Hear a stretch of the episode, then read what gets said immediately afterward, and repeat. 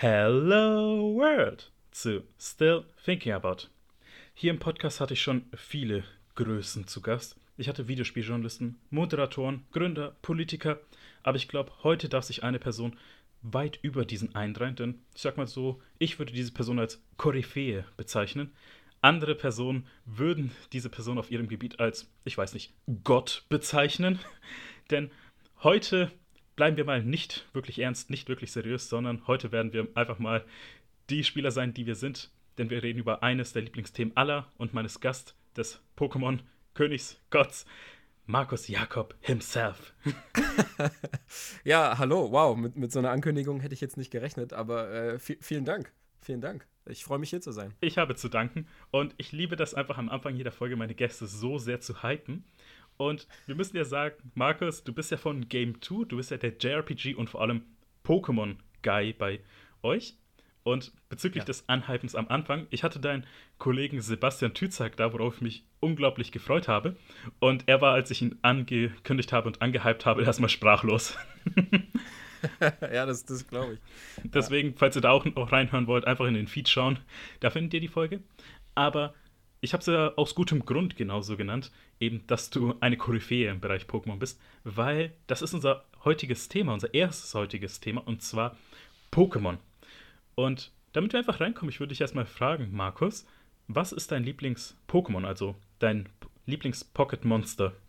Boah, das ist, das ist direkt schon eine richtig harte Frage zum Anfang. Mhm. Ähm, also, ich, ich schwanke da immer sehr stark, aber ich, ich glaube, ich glaube, ich mag am liebsten Nachtara die äh, Unlichtentwicklung von Evoli. Ähm, mit der verbinde ich sehr viel, die gibt es schon sehr lange, die ist einfach schick designt.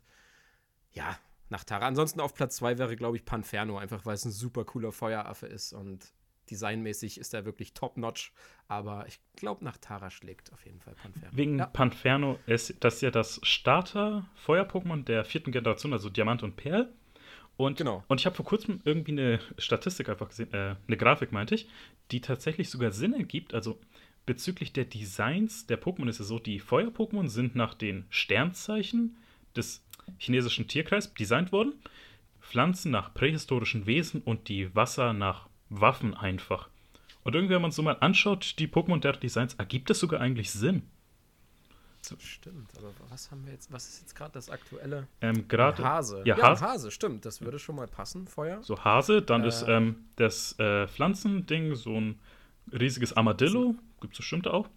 Genau, genau. Stimmt, du hast recht. Und das, das aktuelle Wasser-Pokémon ist tatsächlich so ein, ähm, Sniper. Ein, ein Sniper, genau. Vor allem mit der, mit der neuesten Form, wo er tatsächlich auf so einem riesigen, auf so einer Wassersäule sitzt und da tatsächlich runtersniped.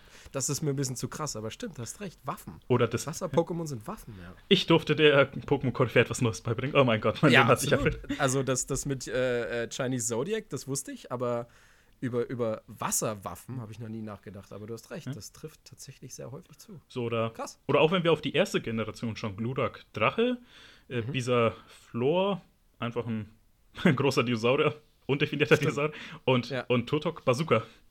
Turtok ist die Bazooka, genau, ja. Die einfach mit der Zeit noch mehr Bazookas im Rücken bekommen hat und an den Handgelenken und was weiß ich wo nicht noch. Das ist, glaube ich, das war einfach eine Meme, die ich mal gesehen habe und immer so noch so witzig fand, ähm, weil bei Turtok sind ja keine Geschlechtsteile zu sehen. Das heißt, wer sagt uns, dass eigentlich über diese Raketenwerfer auf dem Rücken nicht einfach uriniert? ja, ey, gute Frage, ja, das stimmt. ähm, bei mir ist tatsächlich mein Pokémon, mein Lieblings-Pokémon super unscheinbar. Und zwar ist aus der vierten Generation Voinera. So. Ähm, das ist die Vorentwicklung von mhm. was? Chanera? Von, von Chanera, genau, ja. Also dem Pokécenter-Pokémon ist es doch, oder? Ja. Äh, da ist tatsächlich jetzt nicht irgendwie eine Story dahinter im Sinne von, das Design ist super cool oder das hat unglaubliche Werte, sondern äh, das war, ich habe es einfach gespielt und man bekommt ja Voinera als Ei in Pokémon Diamant, Perl und Platin. Und irgendwie, ja. als es dann geschlüpft ist, war es sofort so, well, that is my baby. das, ist einfach so, keine Ahnung, die digitalen Vatergefühle haben sofort ausgeschlagen und ich habe es immer in meinem Team behalten. Ich habe es gleich einen Ewigstein gegeben, weil es auf immer mein Baby sein sollte. Aber das ist auch das Tolle, was so Pokémon hat, obwohl es jetzt eigentlich nur, ähm, ich sage jetzt mal nicht zur Qualität designte Sprites sind und eigentlich dann auch nur Werte und Attacken. Trotzdem schafft es eigentlich bei uns solche Gefühle hervorzurufen. Und ich würde deswegen einfach dich fragen, was ist so deine Faszination für Pokémon? Ja, also das ist natürlich zu ganz, ganz großen ähm, geraden Nostalgie. Also ich bin damit aufgewachsen, die Pokémon-Reihe begleitet mich fast schon mein ganzes Leben, würde ich jetzt mal sagen. Und das war somit eines der ersten Spiele, die ich halt richtig, richtig krass gespielt habe. Also ich spiele natürlich schon sehr lange Spiele, aber Pokémon war, glaube ich, so ein, ja, wahrscheinlich das erste Spiel, wo ich die 100-Stunden-Marke locker geknackt habe. Weil du es ja gerade gesagt hast, war eines der ersten Spiele. Erinnerst du dich noch, was die ersten Spiele waren oder das erste Spiel? Ja, auf jeden Fall. Also meine erste Konsole habe ich von meinem Vater damals geschenkt bekommen. Das war seine Konsole tatsächlich auch in der Jugend. Das ist ein Sega Master System gewesen. Uh. Und dementsprechend habe ich auch all seine Spiele mit dazu bekommen.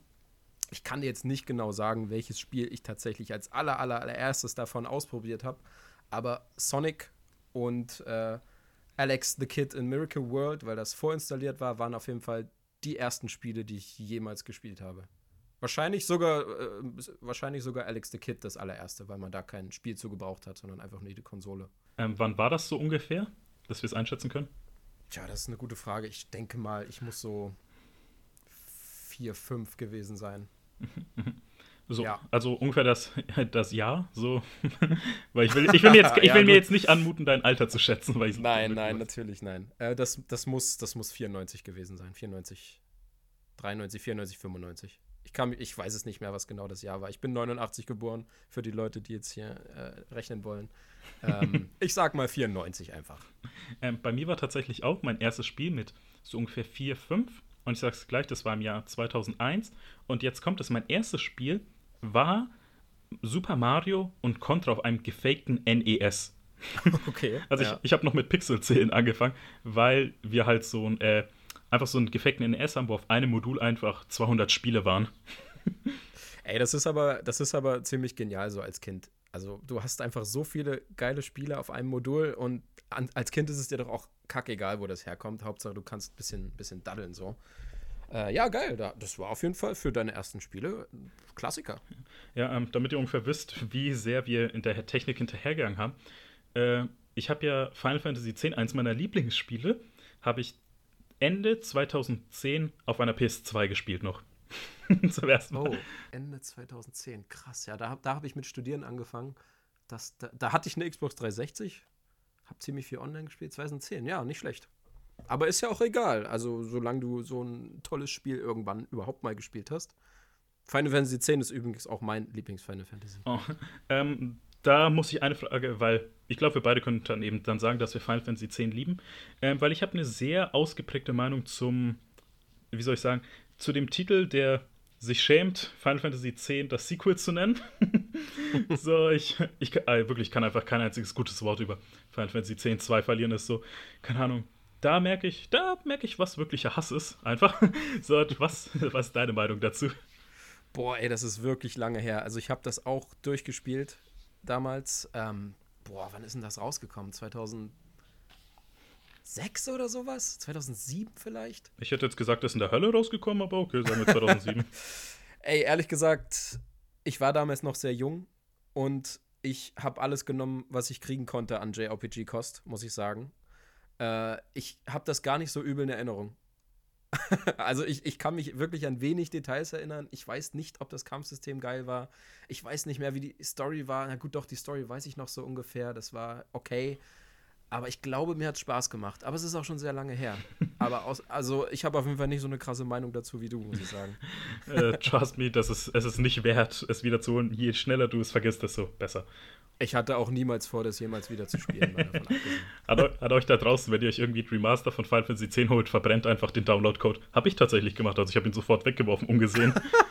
okay. Ja. Ey, Fun Fact: Ich habe mir vor knapp einer Stunde das Remaster gekauft nochmal für PS4. Äh, also, Weil ich es einfach nochmal spielen will. In, in, in gut.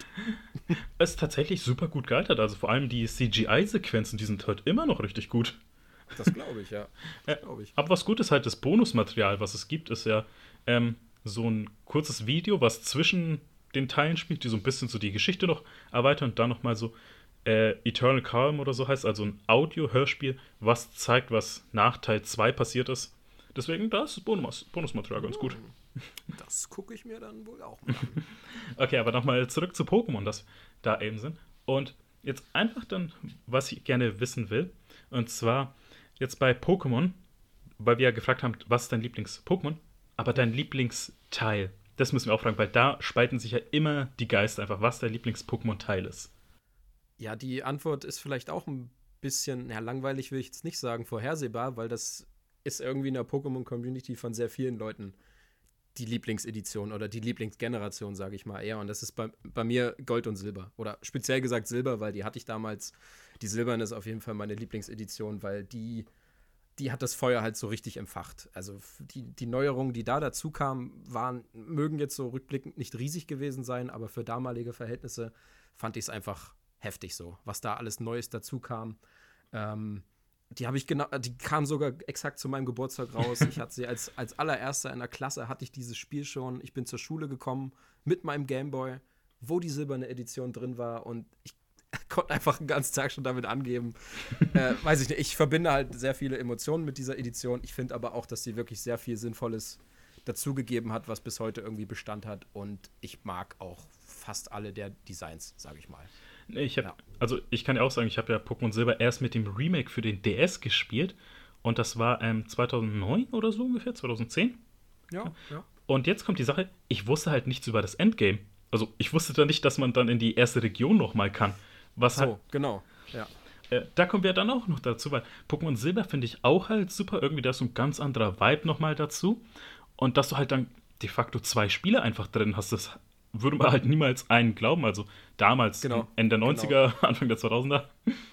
Ja, das war wirklich so, so ein Mindblown für, für so ein, wie alt war ich? Weil ich will nicht zurückrechnen, ich war, glaube ich, in der sechsten Klasse. Ich weiß nicht mehr genau. Es war auf jeden Fall heftig. Ich habe das Spiel durchgespielt und dann hieß es, hier kriegst du ein kriegst du ein Ticket und du kannst zurück nach Kanto und da auch nochmal Orden sammeln. Klar war das irgendwie eine abgespeckte Welt nochmal und da gab es doch nicht so viel zu sehen, aber an sich war das schon krass, dass du diese zwei Welten da vereint hattest.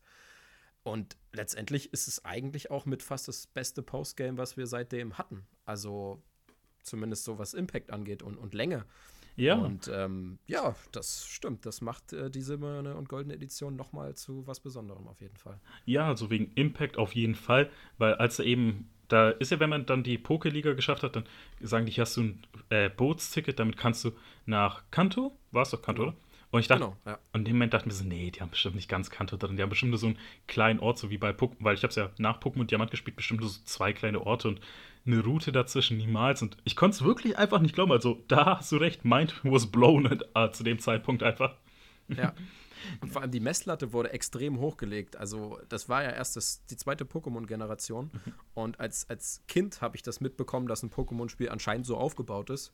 Und irgendwie war dann auch meine Vorstellung von allen späteren Editionen so, dass man ja bestimmt noch mal in die alten Welten kommt. Da sind auch bestimmt die alten Spiele auch noch mit drin. Man muss ja die alten Monster noch fangen können und so das ist nie wieder passiert. Also in, in Sonne und Mond fand ich es ganz witzig. Da gab es, ich glaube, das haben sie auch mit Absicht gemacht, so einen kleinen Teaser. Ähm, als man das Spiel durchgespielt hatte, ähm, es gibt so einen NPC Lily mhm. und die hat sich dazu entschlossen, nach Kanto zu reisen, ganz am Schluss. Und dann dachte ich schon, okay, sie will bestimmt jetzt, dass wir, dass wir mitreisen. Und ich kann mich nicht mehr an den Wortlaut erinnern, aber sie haben auf jeden Fall damit gespielt, dass die Leute vielleicht denken konnten, okay, darf ich mit auf dieses Boot nach Kanto, aber konnte man dann leider doch nicht. Ja, und deswegen bleibt das bis heute wirklich was Besonderes, dass, dass eine Pokémon-Generation dich einfach nochmal mitgenommen hat in die Vergangenheit. Wegen Pokémon Schwert und Shit, also Lilita, ich fände es einfach super witzig und vor allem, es wäre auch so nach dem aktuellen Spirit von äh, Game Inc. heißen ja die Entwickler davon, oder? Nee, Game, Game Freak. Game Freak. Game Freak äh, genau. es war Pokémon Inc. Game Freak, also es wäre wirklich der Spirit von Game Freak, wenn sie dann einfach so, keine Ahnung, Lilly sagen würde, komm doch mit. Und dann wird einfach ein Link zum E-Shop zu Pokémon Let's Go einfach aufgemacht. ja, gut, ja. Möglich wäre es. Aber ja, Pokémon Soul Silver äh, würde ich dich dann fragen, also wie stehst du zu den Remakes, wenn halt wirklich das erste, äh, also das Original dann, äh, Pokémon Silber so dein Lieblingsteil ist? Äh, fantastisch. Also aus, von außen betrachtet mag man jetzt auf jeden Fall behaupten, dass es jetzt billiges Recycling ist von den alten Sachen. Ist es ja eigentlich auch. Dennoch, wie wir auch an aktuellen Beispielen wie Final Fantasy VII sehen, ist es halt toll, seine alten Lieblinge nochmal aufgehübscht und vor allem modernisiert zu sehen. Also die neuen Generationen haben ja dann doch noch ein bisschen mehr an Tiefe bekommen, sage ich mal. Und das ist, also ich finde das super. Die vor allem das war auch so eine Sache, das wünscht sich seitdem jeder. Sie haben ja in der, äh, in, in der Edition eingeführt, dass dir Pokémon hinterherlaufen. Auch eigentlich nur eine Kleinigkeit so für, für Leute, die irgendwie nichts mit Pokémon am, am Hut haben, denken sich, ja, okay, dann laufen die halt Monster hinterher. Was ist das Besondere? Aber irgendwie, irgendwie ist es was Besonderes. Die wachsen einem noch viel mehr ans Herz, wenn man so diese kleinen, diese kleinen Laufanimationen sieht. Und das, das wünscht man sich natürlich auch seitdem. Let's Go hat es nochmal gemacht. Aber äh, die, die Hard Gold und Soul Silver Edition ist ja für viele wahrscheinlich auch so die beste Pokémon-Edition, einfach weil es nochmal die Gold und Silberne besser macht als damals. Aber ja, ich bin da ein Fan von. Für mich können sie gern noch mehr recyceln, aber so langsam hören halt die spannenden Editionen auch auf. Also irgendwann brauche ich zum Beispiel kein Remake von einer schwarzen oder weißen Edition. Aber es wird irgendwann kommen, das ist auf jeden Fall klar. Das ist ja auch die Sache, also weil da so eine Menge gerade gesagt wird. Deswegen können wir so nach und nach da ein bisschen drauf eingehen. Also zum einen, dass die Pokémon hinterherlaufen, das ist ja auch, ich glaube, einer der Punkte, warum halt Pokémon so beliebt immer noch ist. Es ist ja einfach die Beziehung zu den eigenen Pokémon. Einfach, also das halt für also nicht einfach Wegwerfware für den Trainer sind, sondern einfach du wirklich eine Beziehung zu denen aufbaust. Und wenn sie dir halt wie ein Hund hinterherlaufen, dann ist halt nochmal eine Stufe drüber, als wenn sie jetzt einfach nur in der Liste stehen. Ja, absolut, ja. Ähm, dann wollte ich nochmal sagen, wegen Kanto, also der ersten Generation, wenn wir mal bedenken, Let's Go, Pikachu und Evoli sind ja mittlerweile das siebte Mal, dass diese Welt bereist werden kann. Das sieb also wenn du die ganzen einzelnen Editionen mit, also blau, rot und gelb, wenn du die äh, einzeln zählst, oder was? Äh, können wir jetzt einfach mal erzählen. Also die erste Generation, blau-rot, ja, eins. Genau. Zwei ist dann gelb. Ja. Drei ist dann halt in äh, Gold und Silber. Gold und Silber. Stimmt, vier, ist, ja. vier ist dann Kristall. Fünf ist dann das Remake, also Blattgrün, Feuerrot. Feuerrot, genau. Ja. Sechs ist dann äh, in Hard Gold Soul Silver. Und, Stimmt. Und sieben, sind, und sieben sind halt jetzt dann einfach die letzten Remix für die Switch. Let's Go. Hast du recht, die Let's Go-Teile. Ja, heftig, ja, ja, stimmt. Deswegen, es sollte jetzt erstmal so ein Verbot mal für, ich glaube, sieben Jahre geben, dass nicht nochmal das erste Mal geremaked wird, sofern es nicht in VR ist. naja, gut, wenn jetzt vielleicht Let's Go Yoto, Let's Go, ich weiß auch nicht, welches Pokémon aus der zweiten Generation nehmen kann. Der nächste Let's Go-Teil, wenn der dann auch nochmal zurückführt nach Kanto, wer weiß. I call my shot, Let's Go Togepi und Nachtara. Let's Go Nachtara, ja gut, das würde ich mir natürlich sofort kaufen, ja. aber, gut, Let's Go Evoli 2 kannst du auch bringen. Let's Go Pichu. Ha, auch wieder wahr. Let's Go Togepi, ja, warum nicht? Ja. Okay, ähm, ja, aber dann wegen den Remix, weil ich, also ist ja aktuell zum Aufnahmezeitpunkt wird ja gemunkelt, dass 2021 Remix von Diamant und Perl erscheinen. So, und da können wir jetzt mal, einfach weil wir schon die erste Generation ein bisschen besprochen haben, die zweite, gehen wir einfach mal weiter und fragen, gehen einfach mal so kurz die ganzen Generationen durch. Also wir versuchen es kurz zu halten. Äh, die dritte Generation, Pokémon Rubin, Saphir, Smaragd. So, what's your take on that? Weil ich habe da auch eine sehr ausgeprägte Meinung. Ähm, das war tatsächlich eine Zeit, da hat die Jugend bei mir angefangen und keiner meiner Freunde hat sich mehr für Pokémon interessiert. Und das war tatsächlich so eine Edition, äh, davon habe ich niemandem erzählt, dass ich mir die gekauft habe. Und ich habe mich auch lange dagegen gewehrt, weil ich dachte, nee, komm, du bist jetzt, bist jetzt hier auf dem Gymnasium, musst mal ein bisschen lernen, musst mal ein bisschen erwachsenere Spiele spielen. Du kannst deinen Freunden nicht erzählen, dass du Bock auf Pokémon hast. Und deswegen habe ich mir das erst relativ spät heimlich gekauft. Aber ich fand das super. Also für mich war dieser äh, Grafiksprung noch mal irgendwie was Besonderes. Das war dann die erste Generation auf dem Game Boy Advance. Und mich hat es trotzdem noch weggehauen, sage ich mal.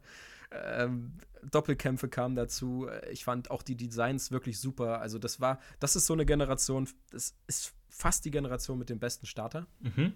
Die, die, die, sind alle drei fantastisch, auch die Entwicklung. Also ich liebe die wirklich alle drei. Ich kann mich ganz schwer entscheiden zwischen denen und das spricht, so, spricht schon aus Designsicht für so eine Generation.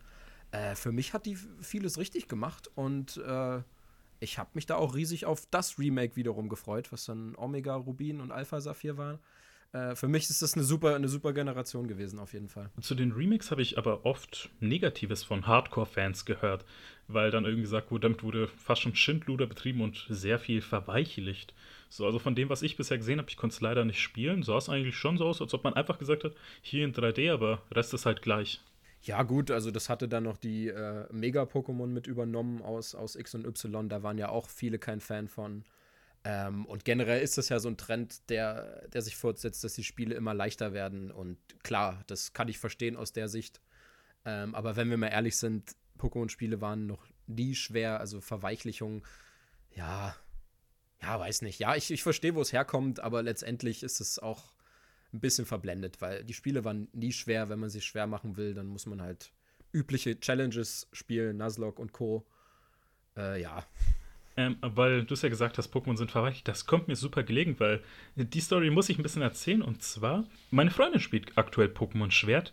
Und das hat tatsächlich den Grund, weil ähm, als wir uns 2020 kennengelernt haben, war sie null into Video Games. Und ich habe sie so langsam rangeführt. Ich habe ihr ein paar Indie-Games gezeigt, die halt schön gemütlich sind, ihr gefallen könnten. Das hat dahin geführt, dass sie nach ein paar Monaten ihre, wie soll man sagen, feiertäglich subventionierte Switch bekommen hat. Also ihre Mutter und ich haben ihr dann zu Weihnachten eine eigene Switch geschenkt. Und sie jetzt eben Pokémon Schwert spielt, weil ich sie so langsam in die Rollenspiele einführen will. Und Pokémon Schwert halt einfach ziemlich einfach ist. Easy und jetzt nicht sehr kompliziert.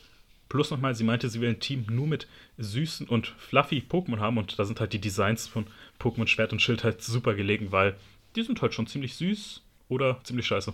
Sorry, das muss es sein. Das muss jetzt sein. Ja, absolut, das, das stimmt. Also man hat natürlich eine gigantische Auswahl. Also das ist schon eine gute Edition, um einzusteigen. Ich kann aber auch verstehen, dass sich manche vielleicht ein bisschen überfordert fühlen. Also ich habe tatsächlich auch das gleiche mit meiner Freundin versucht, aber sie hat noch ein bisschen Angst davor ein Pokémon-Spiel anzufassen, weil sie denkt, das ist super kompliziert. Aber ist es eigentlich gar nicht. Also vor allem, weil die neuen Generationen, die nehmen einen auch an die Hand. Also aus meiner Sicht ein bisschen zu viel, aber wenn ich jetzt eben mal die Perspektive wechsle auf Leute, die es eben noch nie gespielt haben, ist das schon gar nicht verkehrt. Und eigentlich ist es ja auch eine Spielereihe für Kinder, muss man mal sagen. Und die werden schon sehr seicht und gut an die Hand genommen. Ja, deswegen ja, ja weil dieses kindliche ich würde mal echt gerne so die Statistik sehen, wie die Altersgruppen sind, die wirklich Pokémon spielen, weil wir beide sind halt knapp über 18 und knapp, ganz knapp. Ganz knapp ja. Deswegen dann, ich glaube einfach, dass ein Großteil jetzt schon längst volljährig sind und dass man sich da erlauben könnte, einen mindestens Pokémon ab 12 freigegeben zu äh, machen und trotzdem ja. noch unglaublich hat. Und ich glaube, selbst wenn die Kinder Pokémon mögen, würden ja halt einfach die Eltern fragen, ja, kannst du es mir kaufen? Die so, okay, hier hast du deine 60 Euro, kauf es. Ja. Und Nintendo, die machen bestimmt 60 Euro. Ja, also es ist tatsächlich ein Großteil der Leute, würde ich jetzt mal behaupten, sind über 18, die Pokémon spielen. Also ich war damals auch auf ein paar Pokémon-Turnieren. Ähm, für das Kartenspiel, aber allerdings muss man dazu sagen, aber parallel äh, bei diesen großen Meisterschaften wurden auch immer die Videospielmeisterschaften ausgetragen und da hat man ja einen ganz guten Überblick über die Altersklassen bekommen. Und äh, es gibt in Pokémon drei Altersklassen, ähm, Junior, Senior und Masters. Und in, den, in der Masterklasse, die fängt, glaube ich, schon ab 16, 17 an, also auch, auch natürlich sehr jung, aber das war mit Abstand die meisten Spieler. Also da waren fast nur Leute in meinem Alter, würde ich jetzt mal behaupten. Man muss aber dazu sagen, dass natürlich, äh, dass das die kompetitive Szene ist. Das bildet jetzt nicht die gesamte Spielerschaft ab. Aber es zeigt natürlich, dass sich viele äh, in unserem Alter eben auch noch dafür interessieren und das noch gerne spielen. Weil du hast jetzt was angesprochen, ich muss einen kleinen Schlenker jetzt in eine andere Richtung machen, weil du ja gemeint hast, du warst wegen dem Kartenspiel da und die kompetitive Szene. Ja. Ähm, hast du auch mal Yu-Gi-Oh! gespielt oder nur Pokémon? Ich habe auch Yu-Gi-Oh! gespielt, ähm, allerdings habe hab ich damals noch in meiner ursprünglichen Heimat gewohnt und das ist jetzt keine, äh, so, es ist keine Großstadt gewesen, deswegen gab es da keine riesige aktive Szene. Ich habe aber auch auf ein paar Turnieren damals gespielt, Yu-Gi-Oh! Aber auch nur bis, wie hießen die Serien? Ich glaube, äh, Labyrinth of Nightmare habe ich noch miterlebt. Das, das war die äh, erste. Nee, die, die, die erste war ja äh, Legend of Blue Eyes White Dragon. Ach so, ah, die also, Booster Pack-Serie die Booster-Serien, ich rechne das jetzt so. mal an Booster-Serien. Also ich habe die, ich sag mal die ersten fünf Booster-Serien, die habe ich noch mitgenommen und habe da auch ein bisschen nebenbei gespielt. Habe im Studium noch mal versucht reinzukommen, aber Yu-Gi-Oh! ist einfach zu heftig. Die Kartenpreise sind krass. Viel zu viele Regeln, viel zu viele Karten. Also das ist mir, das ist mir ehrlich gesagt zu kompliziert. Aber ich bin da, ich gucke mir das immer noch mal gerne an. Also ich habe auch noch gute Karten hier, die ich mir gern, wo ich gerne mal so durchblätter aber da liegt mein Herz doch schon bei. Äh, das weiß ich auch, weil ich habe, bis ich ungefähr, ich muss mal rechnen, 14, 15 war akt aktiv gespielt und ich war auch ein sehr guter Spieler, muss man sagen. Danach hat es halt bei mir aktiv aufgehört und ein Freund von mir spielt es halt immer noch, er spielt es auch kompetitiv und ich war jetzt vor einer Weile wieder bei ihm und das war noch vor dem Lockdown, als auch noch andere Leute da sein konnten mhm. und die spielen es halt immer noch Und ich dachte mir jetzt, okay, ich war bei der dritten Yu-Gi-Oh! Serie noch dabei. Also 5Ds heißt sie, das ist da, wo sie auf Motorrädern kämpfen. die kenne ich auch. Ja, die noch, Serie ja. ist richtig gut eigentlich, muss man sagen. 5Ds ist meine Lieblingsstaffel. Zu lang her, zu lang her. Aber ich, ich hatte das Spiel dazu, das DS-Spielen, das fand ich auch. Die World Championship-Spiele, äh, das sind die besten Yu-Gi-Oh! Spiele. Genau. Ja, fand, die fand ich auch super, ja. Die habe ich auch immer mal noch nebenbei gespielt. Deswegen bin ich noch halbwegs up to date, sage ich mal. Ähm, auf jeden Fall. Also durch die beiden bin ich, also Freund und sein Freund bin ich auch noch mal wieder so ein bisschen up to date, wie du sagst. Und ich habe halt dann eben so mit meinem alten Wissen gedacht, ja, okay, spielen wir halt mal Yu-Gi-Oh! Und dann habe ich gemerkt, so, okay, mein Wissen ist so knapp zehn Jahre her und ich habe einfach nur aufs Maul bekommen. Also, das ist kein Scherz. Zum einen, der hat mich innerhalb von drei Zügen fertig gemacht. Ich habe keine Karten mehr verstanden. Da waren irgendwie Karten, die zur Hälfte Monster, zur Hälfte Zauberkarte sind. Ach, Pendelmonster. Und dann ja. hat er mir einfach gezeigt, ähm, einfach da ein paar Professional-Videos, die machen sich halt einfach im ersten Zug fertig. So mittlerweile auf Turnieren. Nee, das, das ist nicht cool. Das ist echt nicht cool. Und deswegen hab, bin ich da auch raus gewesen. Also der man, man muss sich natürlich immer wieder äh, äh, verbessern und es müssen immer wieder krassere Karten rauskommen, immer heftigere Monster, mehr Effekte, mehr Texte und äh, ich weiß nicht, das ist mir mittlerweile viel zu überladen. Ja, da ist Pokémon doch geerdeter, auch wenn dann natürlich auch das Level immer weiter nach oben geht, aber ja. Nee, dafür ja, die Kartentexte, das ist halt einfach mittlerweile, keine Ahnung, auf also wenn ihr ungefähr so Probleme habt, äh, eine Bibel zu lesen, so von der Schriftgröße, dann habt ihr da erst recht Probleme. Das ist einfach. Ja, du brauchst eine Lupe auf jeden Fall für Yu-Gi-Oh! Karten. Das ist halt dann gefühlt ein ganzer Gesetzestext, der da rein äh, passt in so, eine, äh, so einen Text von Yu-Gi-Oh! Ding. Auf jeden Fall. Äh, ich denke mir halt so zwei Sachen. Erstmal, stell dir vor, du bist so bei den Weltmeisterschaften und du reist, keine Ahnung, aus Deutschland, jetzt, ich sag mal, Großbritannien oder so hin erstes, erstes Spiel dann gleich und du bist in einem Zug fertig gemacht. Hast alles auf dich genommen, die ganze Reise und so, und bist halt irgendwie nach 20 Sekunden tot. das, das dürfte auch nicht gehen. Dann stimmt auf jeden Fall was mit, mit dem, mit dem Metagame nicht, wenn, wenn sowas möglich ist. Das macht doch jedes Spiel kaputt. Aber ich weiß auch nicht, ähm, wie, wie häufig das passiert. Also es gibt ja häufige, äh, es gibt ja regelmäßige Bannlisten und ich denke schon, dass es relativ äh, ausgeglichen ist. Ich weiß jetzt nicht, was er dir da gezeigt hat, ob das jetzt Karten sind, die eigentlich verboten sind oder wie leicht es ist, diese Combo auszuführen. Äh, jedes Kartenspiel ist auf jeden Fall schlecht, wo das leicht ja, möglich das war es ja auch, weil er mir auch erzählt hat, in der kompetitiven Szene gab es vor ein paar Jahren mal so einen riesigen Shitstorm in Richtung Konami, also die ja die Yu-Gi-Oh! Karten herstellen, weil ähm, das Signature-Monster des aktuellen Protagonisten die ist halt so broken, also quasi durch den Effekt kannst du ewig viele Monster beschwören und Schaden zufügen. Die Sache ist, die Karte wollten sie halt nicht bannen, weil es halt das Signature-Monster vom aktuellen Charakter ist. So, deswegen war, die, war so halt eine broke, so eine Broke-Karte einfach ewig lang erlaubt und hat halt gefühlt dann jeder gespielt dort. Die meinten auch so zusammenfassend gesagt, das ist jetzt tatsächlich ein Zitat von jemandem, der das kompetitiv spielt, wenn eine neue Karte nicht, sobald du sie legst, eine Pistole rausholt und dein Gegner erschießt, hat sie kein Recht im Deck zu sein. okay. Ja, das ist, eine, das ist mal eine Aussage. Das fasst ja. einfach die kompetitive Yu-Gi-Oh! gerade zusammen. Absolut. So, äh, sorry, okay, wir haben einen leichten Abschweifer in Richtung Yu-Gi-Oh! gemacht, aber zurück zu Pokémon. Weil, ähm, da kann ich sagen, es war ja Smaragd und das war früher tatsächlich meine Lieblingsedition, aber jetzt kam es, ich habe die halt, also ich sag mal, in meinen Glanzzeiten habe ich es geschafft, die innerhalb von 20 Sekunden auf mein Handy zu installieren. Deswegen habe ich die halt ewig oft gespielt, dass ich halt mittlerweile echt keinen Spaß mehr habe, die zu spielen. So, ich habe die gefühlt 15 plus Mal gespielt mittlerweile durch einen Emulator. So, deswegen Emulatoren. Ich glaube, ich darf mich nicht dazu äußern, weil das sonst irgendwie als Werbung gilt und Emulatoren nicht legal sind. Deswegen No-No-Programs sind das. Aber jetzt halt, äh, kommen wir weiter, weil ich glaube, damit wir halt jetzt nicht ewig lang da stecken bleiben, wir machen schnell die nächste Generation, sagen jeweils so ein, zwei Sätze dazu. Wie wär's? Ja, sehr gerne. Okay, ähm, Diamant, Perl, Platin. Diamant, Perl, äh, Perl ja. äh, Diamant und Perl, ja. Ja, da hat's, da hat's schon angefangen, ein bisschen nachzulassen aus meiner Sicht. Ähm, das hat irgendwie nicht viel Neues dazu gebracht. Äh, war aber trotzdem, was, also das war doch die erste Generation auf dem DS, genau. Ja. Ähm, da habe ich angefangen, online zu spielen, genau, genau. Da, da war es erstmalig möglich, online zu spielen. Da habe ich noch nicht groß gekämpft, aber ich habe angefangen, mit den Leuten zu tauschen. Und das hat Bock gemacht. Also du konntest weltweit mit Leuten tauschen, auch wenn die meisten Tauschangebote völliger Quatsch waren, weil alle irgendwie legendäre Pokémon haben wollten für einen Raupi oder keine Ahnung. ähm, trotzdem hat das irgendwie Bock gemacht zu sammeln. Also da äh, mit der Edition ist auf jeden Fall meine Sammellust mehr gestiegen. Also ich habe vorher, ich habe zwar versucht, den Pokédex immer zu füllen, aber so richtig geschafft habe ich das nicht, weil du brauchst natürlich auch Freunde, die das spielen und ohne Internet war das eh schwierig. Aber mit der Edition und Internet habe ich den Pokédex erstmalig wieder gefüllt seit der zweiten Generation und das hat Bock gemacht. Ja, ähm, Aber sonst ist die Generation mir wenig im Kopf geblieben tatsächlich. Äh, von daher hätte ich auch nichts dagegen, die demnächst nochmal als Remake zu spielen. ähm, ich persönlich würde mich sogar freuen, weil ja Diamant Pear äh, sehr weit oben bei mir draufsteht. Ich hatte unglaublich viel Spaß. Die Welt war riesig, also aus Augen eines Kindes damals. ja. Also ich glaube, ob es heute dann denke ich mir so, okay, das Ding ist ein Fußballfeld groß. ja, aber, aber ich weiß, was du meinst, weil das hat ja auch mit dem DS irgendwie angefangen, diese Cheat-Module, wenn du sie kennst.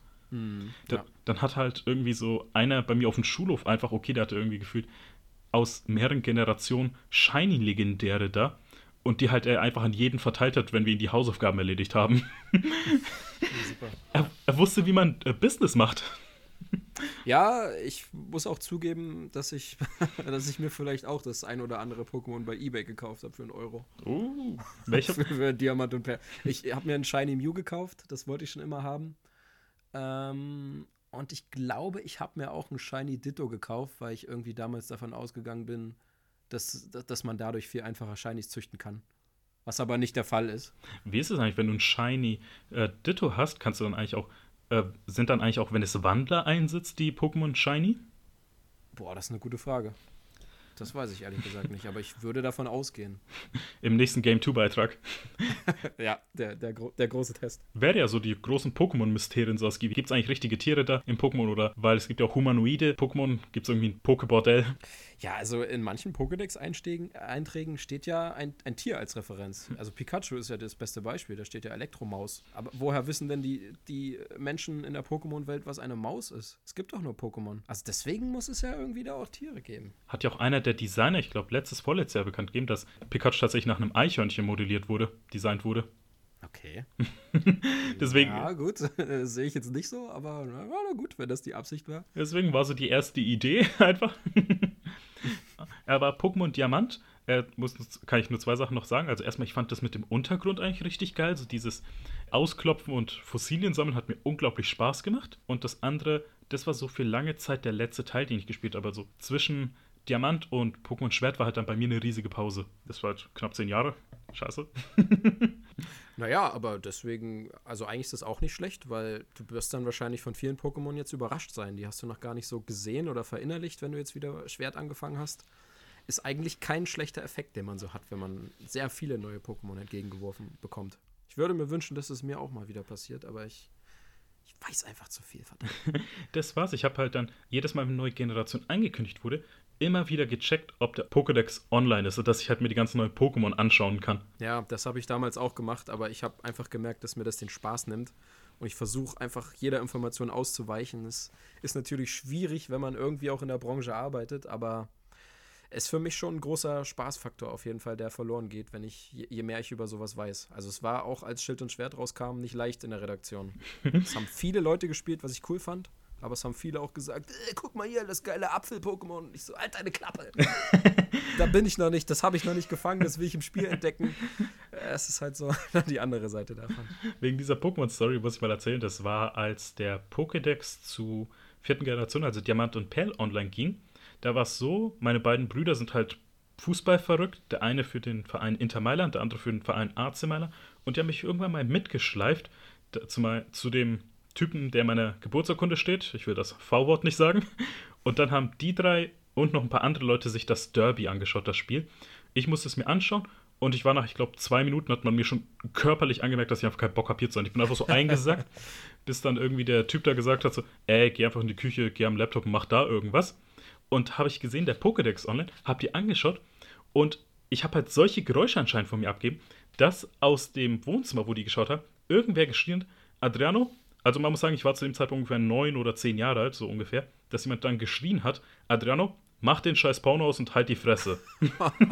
Kann, kannst du versuchen, diese Geräusche nochmal äh, zu, zu simulieren? Natürlich, das war so. Natürlich, das war so, oh, was? Oh, ja, das entwickelt sich dazu. Oh, ist das geil.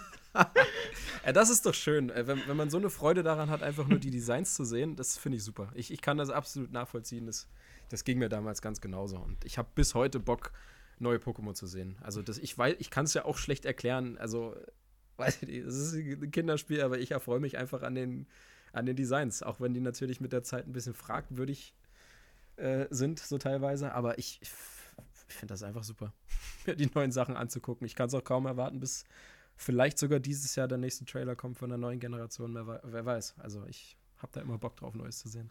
Ach, die bis dahin putzen wir uns weiter die Zähne mit Pokémon. ja, auf jeden Fall. Also, das muss ich natürlich auch testen, wenn es draußen ist. ist Pokémon Smile heißt es, oder? Ist, ist, das nicht sogar draußen schon? Ist das schon draußen? Na toll, und ich putze mir die ganze Zeit normal die Zähne. Ja, super. das lade ich mir hier direkt danach. Der Spruch davon müsste eigentlich sein: Gonna brush them all oder so. ja. Okay, äh, dann zur nächsten Generation, die ich hab, ab hier dann eben nicht mehr gespielt habe: Schwarz und Weiß. Ja, das ist, glaube ich, meine, ja, Hass will ich jetzt nicht sagen, aber meine, die mag, die mag ich nicht. Also kannst, einfach kannst nur sagen. Aus, aus Designsicht, ja, also ich habe es natürlich trotzdem auch sau viel gespielt und verbinde viel Gutes damit, aber allein aus Designsicht ist da so das, das, also da treffen sich Abscheulichkeiten in der Generation, das ist echt heftig. Das Schlimmste überhaupt, was, was Pokémon bisher sich ausgedacht hat, meiner Meinung nach, wurde in diese Generation gestopft. Also du hattest da eine Mülltüte, eine, eine Eistüte, also das Schlimmste überhaupt ist ja wohl das Zahnrad, was mhm. einfach nur zwei andere Zahnräder dran bekommt, wenn sie es entwickelt, wo man nicht mal Augen sieht oder irgendwas. Also, also da sind wirklich ganz, ganz viele Designs dabei, die, die gar nicht gehen. Andererseits war es natürlich auch nochmal eine Weiterentwicklung. Die Pokémon haben sich, ich würde meinen, sie haben sich da zum ersten Mal komplett bewegt, also pausenlos bewegt und hatten nicht nur so eine äh, kurze Animation, wenn der Kampf angefangen hat. Das war irgendwie auch was Besonderes, weil sie dadurch eben auch noch ein bisschen lebendiger wurden. Und mit der Generation habe ich aber auch angefangen, kompetitiv online zu spielen. Deswegen ist mir die noch sehr am Kopf, aber aus Designsicht ist sie ganz schlecht. Aber Story fand ich wiederum gar nicht, gar nicht so übel mit, mit Team Plasma und N. Ja. Äh, das ist ja auch irgendwie das Komische, also weil du meintest, die fangen an, sich zu bewegen. Als ich die ersten Bilder gesehen habe, das sah eigentlich mehr so aus, als ob die gerade nur so rumwatschen oder etwas zu stark atmen. Ja, klar, aus heutiger Sicht sieht das sehr unspektakulär und vielleicht auch kacke aus. Aber, aber damals war das so das erste Mal, dass sie sich pausenlos bewegt haben und das hat sie irgendwie auch lebendig gemacht. Und man, es war auch ein DS-Spiel, muss man dazu sagen. Also die Erwartungen an so ein DS-Spiel sind natürlich anders, als wenn das jetzt für was gab es damals? GameCube oder nee, Wii U gab es wahrscheinlich damals schon.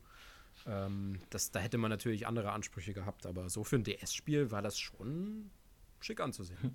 Äh, das ist ja auch, was ich dann eben fragen will, weil du ja auch kompetitiv spielst aktuell. Und wie würdest du die aktuelle kompetitive Pokémon-Szene so einschätzen? Weil irgendwie jede Spiele, also alle Spiele, so wie zum Beispiel League of Legends, hat eine eher toxische Community. Dann gibt es halt welche, die super nice sind oder dann halt welche, die übertrieben schwer sind, wo halt mittlerweile einfach keiner mehr reinkommt. Ich glaube, so was wie Dota oder Counter-Strike kommt halt als Anfänger gar nicht mehr rein.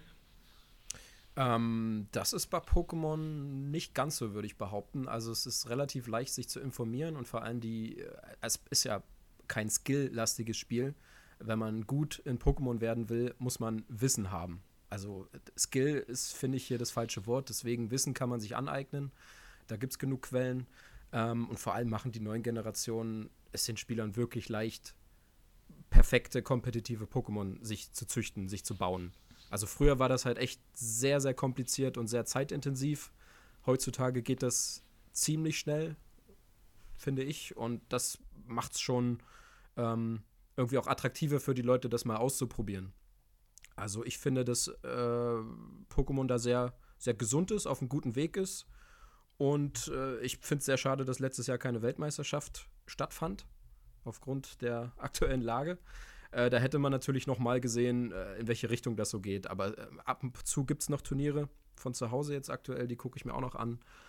Äh, ich finde, das ist gesund. Äh, es erleichtert den Einstieg und neue Spieler können da eigentlich auch gut reinkommen, wenn man da ein bisschen Bock drauf hat. Es ist nicht überkompliziert Ähm, aber wenn man da wirklich viel Zeit investiert und, und, und Sachen ausprobiert, sich neue Taktiken ausdenkt, also es ist sehr, sehr taktisch, da kann man da auf jeden Fall viel reißen und hat da auch gegenüber den Leuten natürlichen Vorteil, wenn man mehr Erfahrung mit sich bringt. Und das ist irgendwie was äh, Gesundes für so ein kompetitives Spiel, finde ich. Also, das will ich einfach auch wissen. Wie ist eigentlich so deine Strategie bei den kompetitiven Spielen? Also, so, wie ist deine Herangehensweise oder vielleicht sogar dein Teamaufbau, wenn du es verraten kannst oder Angst hast, dass dir mögliche äh, Gegner jetzt zuhören?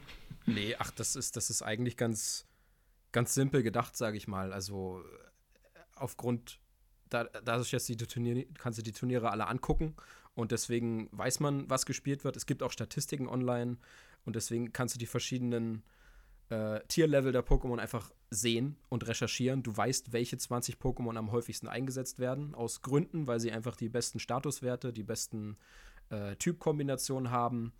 Ähm, da würde ich auf jeden Fall immer anfangen, wenn ich ein kompetitiv, kompetitives Team baue, einfach nur die krassesten Pokémon äh, zu nehmen. Also nicht alle, aber eine Handvoll davon und dann die Lücken aufzufüllen mit Pokémon, die irgendwie die, so die Schwächen ergänzen. So als Basis gesehen. Und dann, äh, so, so ein Metagame entwickelt sich ja auch, wenn du siehst, was, was dann vielleicht andere spielen, um das zu kontern. Dadurch wird das immer frisch gehalten.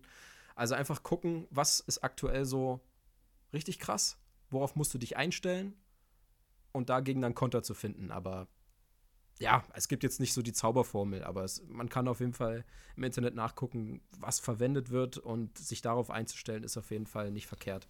Ist ja auch dann so ein bisschen risky, weil du gesagt hast, in der Top-Tier sind so ungefähr 20 Pokémon. Ja, was, wenn du die falschen sechs denkst, dass sie genommen werden und dann läufst du eigentlich ins offene Messer rein? Genau, also so ein Team muss natürlich immer gesund sein und unabhängig vom aktuellen Metagame funktionieren. Also man kann jetzt nicht nur denken, ich will jetzt die Top 6 kontern und baue jetzt ein Konterteam gegen die obersten 6 so. Das, das wird nicht funktionieren. Also so ein Team muss immer gesund sein. Ähm, man nimmt auch nicht immer alle mit. Das heißt, es muss auch kleinteilig gesund sein. Also nicht sechs, sondern man nimmt vier mit, weil immer Doppelkämpfe gespielt werden, zwei gegen zwei. Und deswegen muss es als Viererteam irgendwie funktionieren und im besten Fall eben auch eine Taktik mit sich bringen. Also nicht einfach nur die krassesten Pokémon aussuchen, also keine Ahnung, vier Drachen nehmen, weil die heftige Statuswerte haben. Das macht halt keinen Sinn, weil die alle die gleiche Schwäche haben und du halt locker überrannt wirst, auch von schwächeren Pokémon, die aber die Typen irgendwie äh, auskontern. Deswegen macht es wenig Sinn, einfach nur äh, sich die anzugucken. Ich meine jetzt einfach, da kriegt man ein besseres Bild davon, was gespielt wird, worauf man sich einstellen muss, was man gegebenenfalls als Konter in der Hinterhand haben muss. Auch wenn es nur eine Attacke ist, es muss kein Konter-Pokémon sein. Die Movesets machen ja auch schon viel Strategie aus. Mhm. Es ist halt komplex. Also, wenn du Glurak vor dir siehst, ist in den meisten Fällen zwar klar, okay, das wird wahrscheinlich das und das Set sein, aber es geht eben auch anders. Also, man hat da ziemlich viele Möglichkeiten, sein Team zu bauen und das macht es für mich eben auch spannend, weil es doch sehr strategisch ist. Es gibt viele Möglichkeiten, einfach ein Team zu bauen und deswegen gibt es auch immer wieder Überraschungen. Es ist ein frisches Spiel, Du siehst nicht jahrelang die gleichen Pokémon. Da entwickelt sich was. Das finde ich toll. Äh, last Note zum online äh, kompetitiven Game. Und zwar, äh, kannst du vielleicht was erklären? Und zwar, das sind zwei Begriffe, die mir immer wieder über den Weg gelaufen sind. Und zwar Eevee und Eve-Werte der Pokémon. Oder das eine Eevee und wie heißt die andere? Ivy, ja. Also, äh, also EV und IV. Achso. Ja. Und was genau sind das eben für Werte? Also wofür stehen die? Ähm, ja, also jedes, jedes Pokémon hat so, sozusagen Basiswerte, die immer gleich sind, aber jedes Pokémon ist auch individuell und hat dann noch so versteckte Werte. So, und diese individuellen Werte, das sind die I, äh, I, IVs, IVs, Individual Values, so rum. Ähm, die hat jedes Pokémon schon von Geburt an, sage ich mal. Wenn du es fängst, dann hat es diese, diese IV-Werte schon gesetzt. Ähm, und die können von 0 bis, ich glaube, 31 sein. Also es ist einfach nur ein Bonus auf die Statuswerte. Und mit den neuen Spielen kannst du aber Pokémon relativ easy so züchten, dass diese Werte eben maximiert werden. Und es gibt auch heutzutage Items, dass diese Werte maximiert werden. Sprich, du kannst dein Starter-Pokémon auch zum perfekten Pokémon machen, obwohl es eigentlich nicht die naturgegebene DNA hat, sage ich mal. So, das ist also die Natur und die, die EVs, die Effort Values, die bekommst du durch Training. Jedes Pokémon hat einen versteckten Statuswert. Äh, nehme ich mal Kleinstein als Beispiel. Wenn du einen Kleinstein besiegst, bekommst du als Bonus ein Verteidigungs-EV. Muss ich sagen, bei Wert. Kleinstein, ich liebe den englischen Namen einfach, weil im Englischen heißt er Geodude. Geodude, ja, genau. also nochmal, die, die EVs, die sind einfach nur, das sind Werte, die du durch Training bekommst. Und wenn du diese beiden Werte kombinierst, kannst du eben die Statuswerte maximieren von einem Pokémon. Um das einfach zu sagen. Und das muss man auch, wenn du kompetitiv spielst, dann solltest du auch gezielt IVs und EVs benutzen. Sonst wird das nichts. Und wie viel Wert hast du auf diese beiden Werte gelegt bei deinen Teams? Das kommt natürlich ganz auf das, äh, auf das Pokémon an. Also wenn du zum Beispiel einen, einen Sweeper hast, das äh, heißt, du hast ein, ein, ganz, ganz schnelles Pokémon, was einen hohen Angriff hat, dann sind die äh, EVs natürlich in Angriff und in äh, Geschwindigkeit gelegt, weil du kannst nur zwei Werte maximieren. Das macht es eben auch nochmal strategisch. Du kannst kein Pokémon einfach nur maximieren, sondern du musst dir schon aussuchen, in welche Richtung du das maximal haben willst. Also wenn man jetzt von einem perfekten Pokémon spricht, dann gibt es das eigentlich nicht, sondern es ist nur in seiner Klasse dann wahrscheinlich perfekt. Also äh, Simsala beispielsweise ist von Natur aus schnell und hat einen hohen speziellen Angriff. Also will ich es wahrscheinlich auch in Geschwindigkeit und in speziellen Angriff maximieren. Kann aber auch sein, dass du sagst, nee, mein Simsala ist schon schnell genug, ich will, dass es vielleicht einen Schlag mehr aushält dann pumpst du es voll mit, mit äh, HP oder mit, mit Verteidigung. Mhm. Ähm, äh, ja. Dazu will ich nur was sagen, weil du ja gesagt hast, äh, Simsala extra genommen hast und du ja Pokémon spielst. Es kam ja vor kurzem die News raus, dass die Kadabra und Simsala Pokémon-Karten endlich wieder gedruckt werden dürfen, weil ja. Es ist so, ähm, da muss man sagen, Kadabra und Simsala sind ja zwei Psycho-Pokémon, die sehen aus, was eigentlich für ein Tier soll das sein? Eine Wollmaus oder so? Ich habe keine Ahnung, was das sein soll, ehrlich gesagt. Kadaver hat auch diesen fetten Schwanz da hinten. Ich weiß es nicht, was das sein soll. So ein bisschen wie ein muskulöses Chinchilla sieht's aus. Ähm, ja. Aber auch, weil es Psychos quasi Löffel verbiegen kann mit der Gedankenkraft. Und als eben erschienen ist, so Ende der 90er, so 96, ist halt ein Rechtsstreit mit Uri Geller ausgebrochen, den er gewonnen hat und deswegen halt die Pokémon-Karte nicht mehr gedruckt werden darf. Und vor kurzem haben die jetzt die Rechtsstreitigkeiten zur Seite gelegt, weswegen die halt jetzt endlich wieder veröffentlicht werden darf. Genau, äh, um das nochmal klarzustellen, es ging nur um Kadabra. Ach so. Um Sala war nie das Gespräch, denn ich, ich kann es dir jetzt nicht genau sagen, aber der, der Ursprung liegt auf jeden Fall im Namen von Kadabra, der wahrscheinlich ähnlich klingt wie Uri Geller.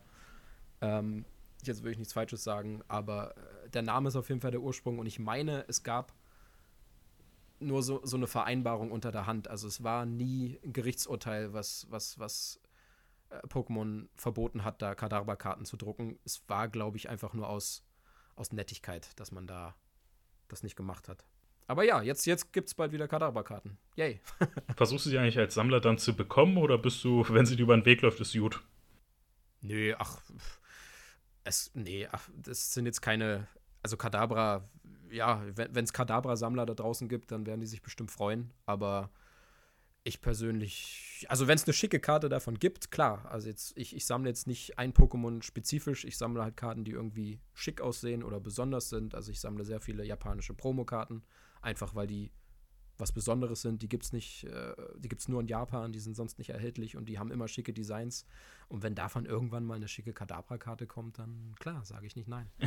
Ich weiß noch, zu meinen Yu-Gi-Oh! Hochzeiten habe ich mir mit einem Freund koreanische Karten bestellt, weil die halt zum einen die richtig guten, die Sets haben die richtig guten Karten enthalten, aber auch für unsere Preise einfach unglaublich billig war, bis wir gemerkt haben, die dürfen wir auf Turnieren nicht spielen und die will halt keiner tauschen. Mhm. Deswegen waren wir einfach so aufgeschmissen. Dann haben wir uns gedacht, so, okay, für einen, keine Ahnung, Zwölfjährigen sind halt 30 Euro schon viel. Und dann haben wir halt einfach das aus dem Fenster geworfen.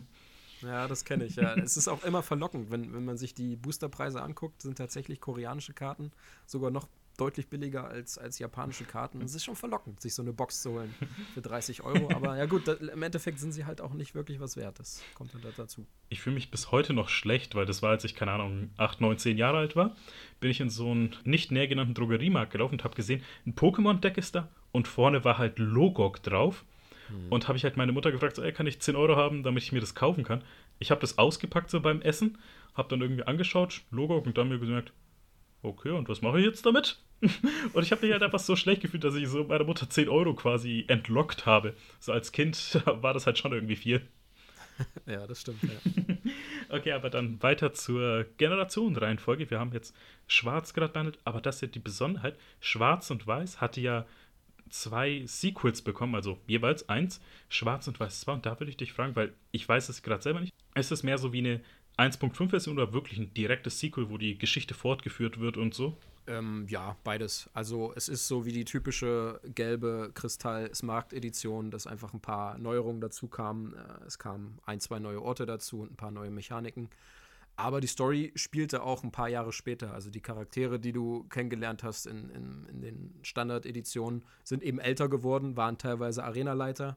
Ähm, also die Story ging schon direkt weiter, ja, das stimmt. Ich würde es halt gerne äh, spielen, weil ich habe halt, jetzt bin ich auch ein bisschen zwiegespalten, weil ich habe halt oft Gutes gehört. Aber jetzt, wenn du halt sagst, von dir die Pokémon-Koryphäe im deutschen Videospieljournalismus und vielleicht sogar Deutschland an sich, halt sagt, das ist die, sagt, das ist die schlechteste Version, dann ist halt so, okay, warten wir mal ab, also, was die Wertung ich, sagt. Ich, äh, ich habe halt das Design in den Vordergrund gerückt. Ne? Also für mich ist, ist, also so eine Generation ist, hängt natürlich auch stark von den Pokémon ab und die fand ich einfach nicht sehr ansprechend. Äh, ja, da sind alle anderen Editionen für mich besser. Das heißt nicht, dass es ein schlechtes Spiel ist, aber ja, es ist ja Geschmackssache. Ne? Manche mögen vielleicht Mülltüten oder, oder, oder Zahnräder, ich jetzt nicht so. Ja, einfach mal gucken, ob für, die Leute da was dabei ist. Für mich war da weniger dabei. Einfach mal ausprobieren. So fängt das auch mit so einer Gletscherspalte an. Ist auch nur ein Riss, das, welche vielleicht oder vielleicht auch nicht von einem Eichhörnchen mit einer Eiche hervorgerufen wurde. Und es fängt als ja. kleiner Riss an und endet halt in einer riesigen Gletscherspalte. Und stimmt, ja. Pokémon Schwarz und Weiß war dein Eichhörnchen. Das stimmt, ja. Shoutout an jeden, der diesen Witz gecheckt hat. okay, ähm, dann der erste 3DS-Teil, der rauskam, zwar Pokémon X und Y, die ja die Mega-Entwicklung eingeführt haben, wo ich sagen muss, das war ein richtig geiles Konzept. Also ich habe mir natürlich dann die ganzen Pokémon angeschaut, die es hatten. Und ich fand es halt irgendwie super, aber das, ich fand es irgendwie blöd, dass halt nur für einen Kampf dann war, quasi. Also das, mhm. ich dachte mir halt, die sind dann permanent super, nee, mega entwickelt. Ja, das stimmt. Also das, das fand ich auch. Vor allem, also ich fand es auch schade, weil, weil ich die Designs auch fantastisch fand. Meistens, nicht alle, aber größtenteils waren die wirklich super. Ähm, aber aus, aus, aus spielerischer, aus kompetitiver Sicht hat das absolut Sinn gemacht. Also da habe ich auch richtig losgelegt. Also das war, glaube ich, meine, meine, meine Hochphase, so meine Hochzeit mit, mit, mit Pokémon-kompetitiven Spiel, weil es einfach Bock gemacht hat. Das hat das wirklich sinnvoll ergänzt. Es hat teilweise die richtigen Pokémon getroffen, die sonst nie gespielt wurden. Weiß nicht, sowas wie Bibor. Niemand spielt Bibor, weil Bibor einfach schlecht ist. Leider. Also weil es einfach schlechte Werte hat. Und das hat es einfach noch mal so ein paar, so ein paar Schwächen ausgebügelt. Und es waren schicke Designs. Also das hat mir wirklich gut gefallen. Aber ja, ich war genauso enttäuscht, dass mein Glurak sich dann wieder zurückverwandelt hat. Also jetzt dann so gefragt, welches Pokémon, das keine Mega-Entwicklung hat, hättest du mal gerne Mega-Entwicklung gesehen? Ähm, es hat jetzt was ähnliches bekommen. Also für mich war Porenta immer so ein Pokémon, was einfach, es war einfach verschenkt, weil es war schwach, es sah eigentlich cool aus, es hat nie eine Entwicklung bekommen, es hat nie irgendwas bekommen, damit die Leute das benutzen. Es ist halt ein Lauchboy. Ja, es ist ein Lauchboy, genau, aber jetzt ist es halt ein Lauchritter in der neuesten Edition. Es ist keine Mega-Entwicklung, aber jetzt ist es ein Lauchritter und es ist cool. Ähm, das war auf jeden Fall sehr weit oben auf meiner Liste. Was fällt mir da noch ein? Ja, weiß ich gerade nicht, aber äh, Porenta war auf jeden Fall so ein Kandidat, der viel zu wenig Liebe bekommen hat. Ich hätte es super interessant gefunden, wenn man diesem Pokémon endlich mal Gerechtigkeit getan hätte, und zwar indem man Carpador eine Mega-Entwicklung gibt. Also Carpador ist immer so dieses Transit-Pokémon, es ist eigentlich nur ein Zwischenstopp, bis du Garados erhältst. Und, dann ich mir so, und jetzt denke ich mir so, nein, Carpador verdient Gerechtigkeit und eine eigene Mega-Entwicklung. Absolut, vor allem, wenn man mal aufmerksam Pokédex-Einträge liest, das ist ja wirklich, das ist ja wirklich Mobbing. Ne? Also wenn du so über die Generation hinweg dir Carpador-Einträge durchliest, was, was die Leute da über Carpador schreiben, das ist ja echt eine Frechheit. Das armseligste, armseligste, schwächste Pokémon aller Zeiten. Es muss sofort getötet werden, weil es nicht würdig ist zu leben. Oh. Ich denke, alter Schwede, was ist los mit euch? Das ist einfach nur ein Fisch. Ja, du hast recht. Carpador verdient eine Mega-Entwicklung. Absolut richtig. Das wäre eine eigene, ein eigener Game-2-Beitrag wert oder sogar, ich glaube, von der Länge her könnte man eine eigene Podcast-Folge dazu machen. Einfach die, Absolut. Einfach die Pokédex-Einträge, weil da ist nicht alles nur irgendwie süß, irgendwie, oh, es ist eine Elektromaus, die ihre Backen mit Elektrizität aufladen, sondern mehr so im Sinne von, das Pokémon, was tritt in die Träume der Kinder ein und entführt sie davon aus. Also da ist wirklich ja. fucked up Shit dabei. Ich glaube sogar Absolut. bei Kotaku gibt es eine ganze Reihe, die das mal analysiert. Also da ist halt nichts, da ist dieser erwachsene Part, den sich die Menschen da, die ganzen Fans endlich mal wünschen. Absolut. Es gibt äh, sogar ein Pokémon, das habe ich vorhin sogar gefangen. Ähm, Paragoni heißt es. Das ist so ein Baumgeist. Und zwar steht da einfach mal im Pokédex-Eintrag, dass das ein Kind ist, was im Wald gestorben ist. Mhm. Es ist ein Kind im Wald gestorben und dann ist daraus anscheinend ein Baum gewachsen und dieses Pokémon wurde daraus. Was geht ab, Game Freak? Tote Kinder und die kann ich dann zu, zu meinen Monstersklaven machen, in kleine Bälle stecken und dann Sind die Seelen auf ewig gefangen bei so einem zehnjährigen Scheißtrainer? Was? Also wirklich, das ist äh, sehr skurril teilweise, aber ich finde es super.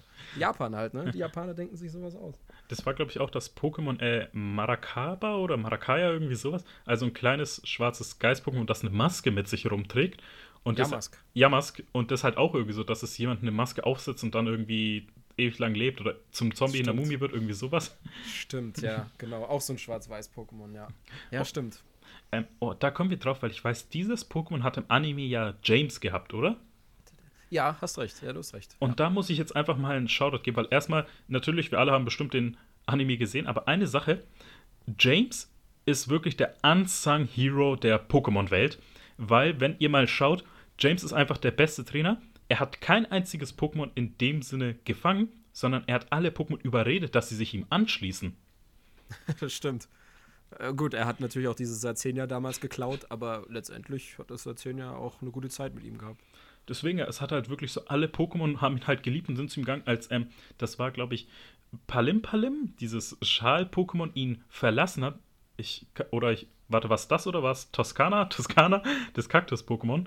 Tuska. Als Tuska ihn verlassen hat, also gehen musste, ich kann euch gleich sagen, das einzige Mal, wo ich bei einem Anime mehr geweint habe, war bei One Piece, als sie das Schiff verbrannt haben. Und das muss was heißen. Ja, das stimmt, das stimmt. Guter Junge. James. Ja.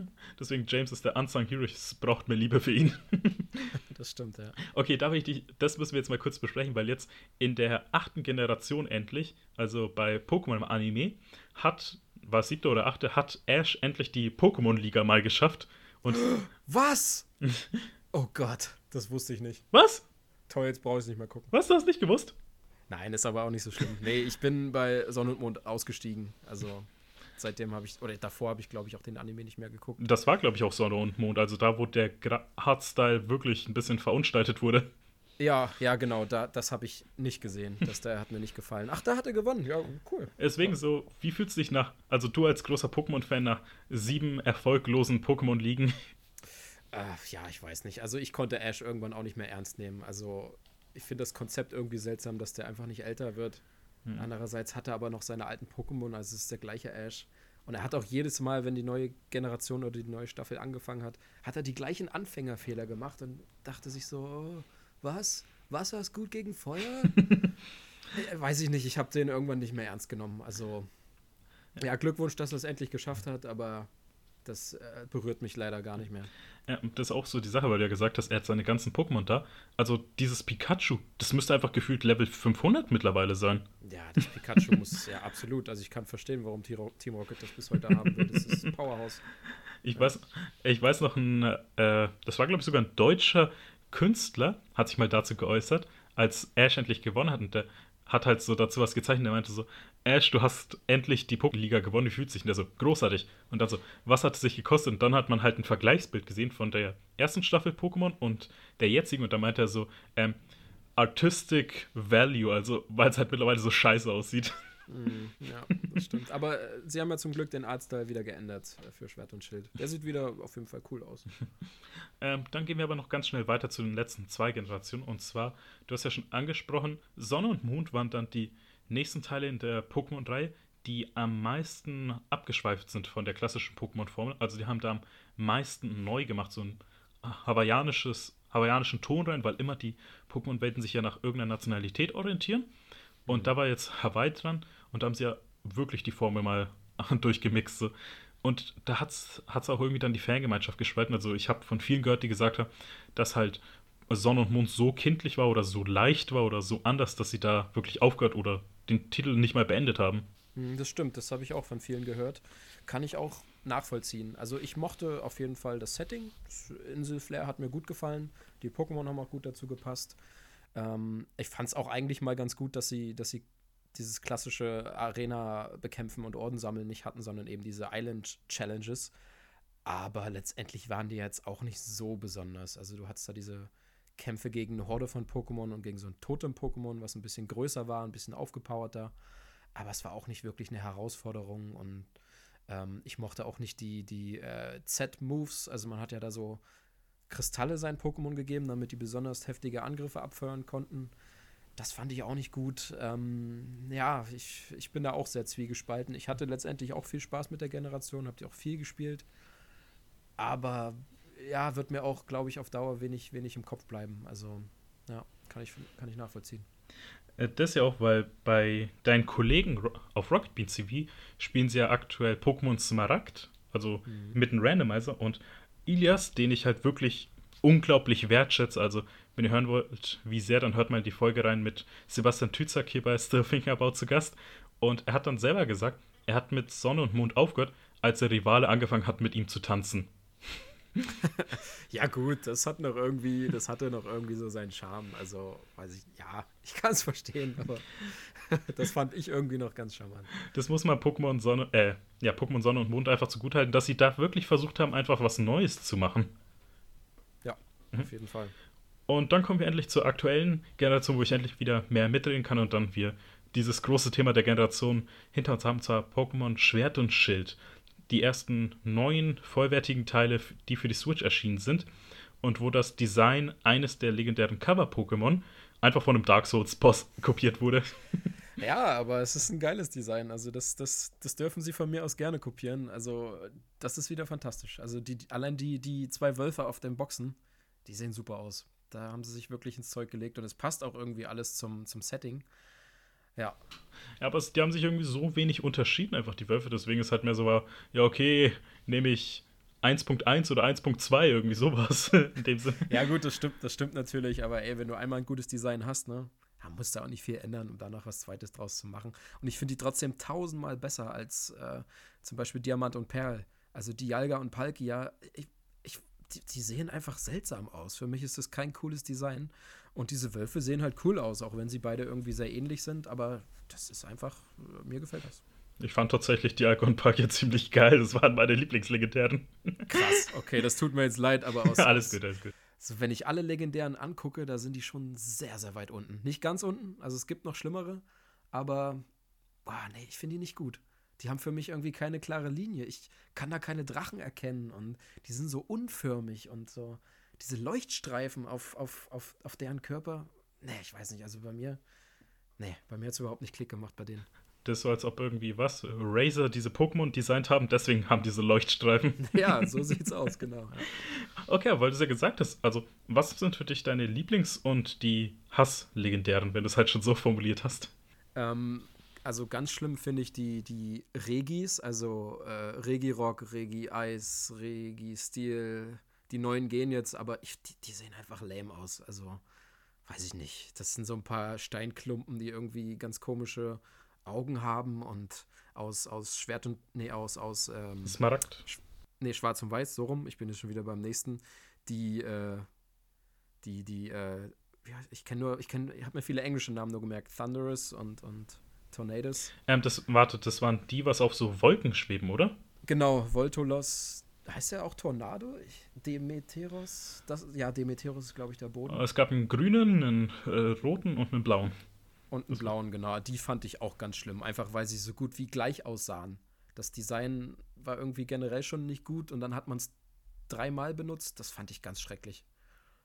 Also die sind schon sehr weit unten. Dann kommt vielleicht die Ärger und Palkia, aber die sind schon sehr schlecht. Und auch, na, wobei das dritte neue, äh, diese, dieser Drache aus Schwert und Schild, äh, Endynalos, den finde ich auch nicht gut.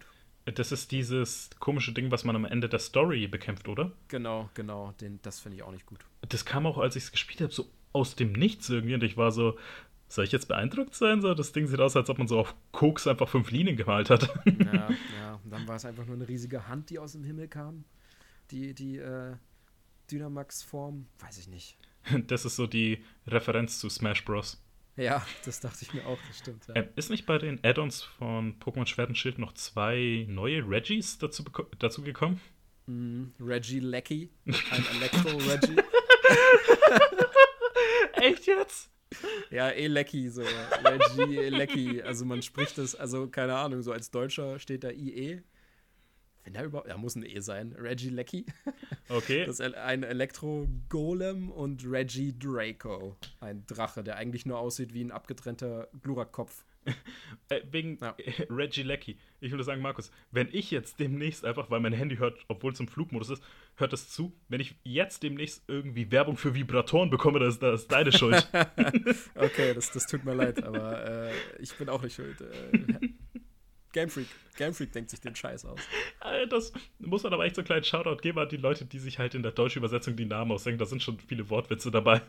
Ich glaube, das ist tatsächlich ein internationaler Name. Ich glaube, die heißen überall gleich. Die Reggies. Reggie Rock, Reggie Steel. Reggie Ice. Reg, Reggie Ice. Reggie Gigas. Reg, Reg, Reggie Draco. Ich, ja, ich glaube, die das ist ja bei den meisten Legendären so, dass sie internationale Namen haben. Es wird aber schwer sein, einfach im Deutschen den Namen Lauchzelot zu übertreffen. ja, absolut. Also, das ist so ein fantastischer Name. Also hätte ich mir einen ausdenken müssen, ich wäre auf nichts Besseres gekommen und das sieht auch super aus. Also das hat direkt mein, mein Herz erobert, als ich das gesehen habe. Super. Also generell so diese, diese Regionalformen, auch schon, die in Sonne und Mond auch schon eingeführt wurden, ich finde, das ist eine gute Idee. Das ist auch nochmal so eine Sache, unbeliebte oder wenig genutzte Pokémon teilweise eben nochmal neu zu interpretieren ist eine gute Chance und macht irgendwie auch Sinn. So, da muss ich sagen, ähm, Party halt bei mir irgendwie so sowohl Liebe als auch irgendwie Hass ausgelöst haben. Zum einen ähm, die, äh, was ist das, Galar-Version von Mauzi, die einfach mehr so aussieht, als ob, keine Ahnung, der kleinen Stromschock bekommen hat und das Fell ist jetzt einfach so komplett aufgeplustert. Ja, gut, die sind natürlich designmäßig nicht alle super. Also, das ist auch so ein, Be das finde ich auch nicht gut. Also, äh, genau wie Galar Pantimos, das sieht auch irgendwie ganz seltsam aus. Aber die Idee ist nett. Also ich verstehe, wo es herkommt. Es ist irgendwie kreativ und es ist nicht. Es ist immer noch kein Zahnrad. Und deswegen bin ich sehr dankbar. Du hast echt Probleme mit dem Zahnrad, oder? Ja, es ist einfach nur ein Zahnrad. Was soll denn das? Also, das ist wirklich. Wer will denn mit einem Zahnrad kämpfen? Kinder wollen noch coole Pokémon haben, die irgendwie. Die wollen doch auch Merch verkaufen. Wer, wer will sich denn ein Zahnrad auch als Plüschtier holen oder so? Also, ich verstehe das gar nicht. Das ist einfach hässlich und macht das. Ist nicht gut. Aus Marketing-Sicht auch nicht gut. Nee, Game Freak. Also, das habt ihr nicht gut gemacht. Geschäftsidee an alle da draußen, die irgendwie Kohle brauchen. Holt, kauft euch einfach über, einfach um es ein bisschen zu supporten, euren Local Baumarkt mal ein paar Dings, äh, Zahnräder, Glubschaugen und verkauft die einfach als Figuren dieses Zahnrads-Pokémons. Ja, ist so. Ich glaube, genau so sind die auch auf die Idee gekommen von diesen Pokémon. Die sind irgendwie in random Supermärkte gegangen. Jeder kam mit einer Handvoll Gegenstände zurück und dann haben sie halt auf den sinnlosesten Gegenstand gezeigt und er hat gewonnen. Vielleicht ist es auch ein Gag. Vielleicht ist es auch ein Gag gewesen und keine Ahnung. Derjenige freut sich, dass es durchgekommen ist jetzt heutzutage. Aber wir haben halt nur die eine Hälfte jetzt mal kurz besprochen. Was sind aber dann deine Lieblingslegendären? Ähm, ja, auch, auch Gold und Silber. Also Lugia und Ho-Oh sind fantastisch. Die, alle Legendären aus der ersten Generation sind super. Also die drei Vögel und Mewtwo und Mew, ähm, die mag ich schon sehr. Ja. Ich weiß noch, weil, ähm, weil du es ja auch äh, gesagt hast, wegen Gold und Silber und jetzt wegen den legendären. Ich fand immer Celebi irgendwie super interessant, aber als ich dann gesehen habe, wie man dieses Pokémon eigentlich bekommt, da habe ich wirklich aufgegeben. Das ist, ich glaube, in Gold und Silber im Original war das so kompliziert einfach zu bekommen. Ich bin mir gar nicht sicher, ob das nicht nur ein Mythos war. Also ich weiß nicht, ob das damals tatsächlich ging. Ähm, also auf dem normalen Weg. Das war auf jeden Fall ein Event-Pokémon, mhm. genauso wie Mew. Mew konnte man sich irgendwie erglitschen. Ähm, Stärke bei dem Traktor einsetzen. ja, das ist der Mythos, ja. Ähm, ne, man muss ja diese, diese, diese Glitch-Stadt, da ging das. Oder, nee, auf Route, ich habe es tatsächlich nie ausprobiert, aber irgendwie Abra-Teleport. Ich sage jetzt nur falsche Sachen, aber es ging auf jeden Fall. Bei Celebi gehörte das, glaube ich, nicht zum offiziellen Part des Spiels, dass man da so rankommt. Ja, weil du es ja wegen Glitch sagst, ich habe es ja auch bei mir tatsächlich als Kind, also sechs, siebenjähriger, herausgefunden auf dem Hof von meinem Haus einfach, wie man diesen Missing No Cheat einsetzt. Mhm. Einfach, also ich wusste es halt damals nicht, wie es ist und dann hat einer gesagt, ja, bring mal deinen Gameboy her und der macht es und ich war dann einfach, da war ich einfach erstmal platt. Ich glaube, ich habe erstmal einen Tag gebraucht, um zu realisieren, was überhaupt losgeht. Ich konnte auch nicht, ich konnte auch damals absolut nicht verstehen, was, was da gerade passiert. Also zuerst dachte natürlich jeder, dass Missing No ein super krasses neues Pokémon ist, irgendwie ein neues verstecktes legendäres Pokémon. Und dann waren da diese, diese, diese Glitch-Namen, mhm. diese, diese verbackten Namen. Also ich konnte das auch nicht fassen. Ich fand's, ich fand's richtig krass, aber mir, mir kam auch nicht in den Sinn, dass das ein Fehler ist. So, als, als Kind bin ich davon ausgegangen, das ist halt so, das gehört zum, zum Spiel Aber erst nach ein paar, also als man so ein bisschen damit rumgespielt hat und gemerkt hat, okay, da verdoppeln sich ja auch Items, vielleicht ist es doch nicht ganz normal. Äh, ja, das war auf jeden Fall ein, ein, Moment, der mich geprägt hat. So. Also vorher kam ich, glaube ich, noch nie so wirklich mit Cheats in, in Kontakt. Oder was heißt Cheats? Mit, mit Glitch, Glitches in Spielen. Und das war so das erste Mal, dass ich sowas gesehen habe. Hat sich auf jeden Fall eingeprägt. Also nur verdoppelt Item. Du hast Miep Sonderbonbons dadurch bekommen. Stimmt. Das war, das war, ja nicht, war ja nicht meine Zahl. Ja. nee, ich habe es ja mal dann sogar gefangen und das war quasi, nach einem Kampf hat sich Missing No sofort in ein PP Level 100 entwickelt. Krass, bei mir hat sich das in, in Radfratz entwickelt. Würde ich meinen, damals. Damn, ich dachte irgendwie, das ist immer so vor, bestimmt schon alles gleich. Ist das so oder habe ich es mir einfach falsch gemerkt? Mhm. Irgendwie habe ich, irgendwie klingelt da ein Radfratz bei mir. Aber das muss ich halt sagen, weil, wie gesagt, ich habe es halt auf dem Schulhof mitbekommen, äh, nein, auf dem Hof von mir zu Hause über diesen Missing No Cheat. Und das, ich vermisse es ein bisschen, einfach so damals zu der Zeit, da hat halt ein Pokémon-Spiel auch einfach ein Jahr lang gehalten. Also so, keine Ahnung, es hat halt ein Jahr lang gebraucht, was es fertig hat und dann irgendwie durch einen Freund erfahren, ey, es gibt ein neues Pokémon. Heute ist mehr so, okay, Spiele sind so Fire and Forget Spiele, nach zwei Wochen hast du es fertig und dann sprichst du nicht mehr drüber. Das stimmt, ja. Also das fand ich auch sehr schade. Also bei Schwert und Schild ist ja nochmal so ein kleiner Hype ausgebrochen. Und es haben auch wirklich viele auf Arbeit gespielt und es war eine tolle Zeit, aber die Zeit war schnell vorbei. Also ich spiele ja immer noch ab und zu. Ich hab, hast mich vorhin gefragt, was ich als letztes gespielt habe. Und lustigerweise, das ist jetzt nicht mein Alltag, aber lustigerweise habe ich heute zuletzt Pokémon gespielt, weil ich mich gerade äh, an der Nuzlocke versuche äh, in, in Schwert. Ähm, Und wie läuft es gerade? Also, ähm, bevor, ich, bevor du antwortest, kurz muss ich dazu sagen, was eine Nuzlocke-Challenge ist, das ist sowas wie der Hardcore-Permadeath-Modus im Pokémon. Also, wenn ein Pokémon K.O. geht, wird es freigelassen, ist halt de facto tot. Und ihr dürft immer nur das erste Pokémon einer Route fangen. Also wenn das erste stirbt oder ihr nicht fangt, dann ist halt diese Route de facto halt kaputt. Dann könnt ihr halt nichts mehr fangen. Und so ist halt dieser härtere Modus reingekommen. Genau, also es ist was, was sich so Fans ausgedacht haben, um die Spiele einfach ein bisschen schwerer zu machen. Es ist leider kein integrierter Modus, also man muss selber die Pokémon dann freilassen, damit sie als tot gelten und so. Ähm, aber ja, also ich habe da sehr viel Spaß dran und es ist gar nicht so leicht, wie ich dachte. Also bis, bis zum vierten Orden ist absolut nichts gestorben. Mhm. Und ich habe einfach vorhin, oder nee, gestern Abend, habe ich fast mein halbes Team verloren. Oh, auch, auch mein Starter. An was? Meine, also an welches Pokémon oder Trainer? Ja, es gibt ja die Naturzone in, in Pokémon Schwert und da fliegen eben auch oder laufen auch Pokémon rum, die man sieht auf der Map. Und da sind eben auch Pokémon dabei, die sind viel, viel höher als deine eigenen. Und ich dachte mir, egal, das schaffe ich, ich will gerade ein bisschen trainieren. Ich habe äh, den, den Hasen genommen und mhm. der war auch schon entwickelt. Äh, Liberlo, glaube ich, ist der letzte Mal. Ja. Liberlo, genau. Und ich habe gegen den Raben gekämpft auf der höchsten Stufe. Der war Level 50. Mein Hase war Level 38. Mhm. Und eigentlich hatte ich ja den Typenvorteil. Und ich dachte mir, ach komm, der kann mich niemals one-hitten. Ja, er konnte mich aber one-hitten. Und dann war mein Hase halt einfach weg. Nur weil ich ein bisschen gierig war. Weil ich leveln wollte. Weil ich dachte, Level 50, das nehme ich mit. Aber nee, das war's. Starter tot. Oh nein, das, ich habe auch mein, ich habe nur zwei, zwei Tode bekommen in Pokémon Schwert. Das eine war gegen die äh, Fee-Arenaleiterin, diese alte Frau. Und das andere war gegen auch so ein Pokémon, wie du gesagt hast, das halt sehr stark war und frei rumläuft in der Natur. Und das war so ein minimalster Feldbüschel mit so kleinen, dünnen Ärmchen und Flügeln einfach. Also, also ironischerweise wirklich so ein Hauch von nichts hat mich besiegt.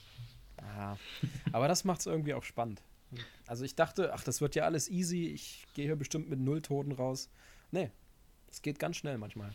Und damit wir eine kurze Schweigeminute dann hier drin haben können, welche Pokémon hast du da alles verloren? Ja, ich habe natürlich meinen mein Hasen verloren.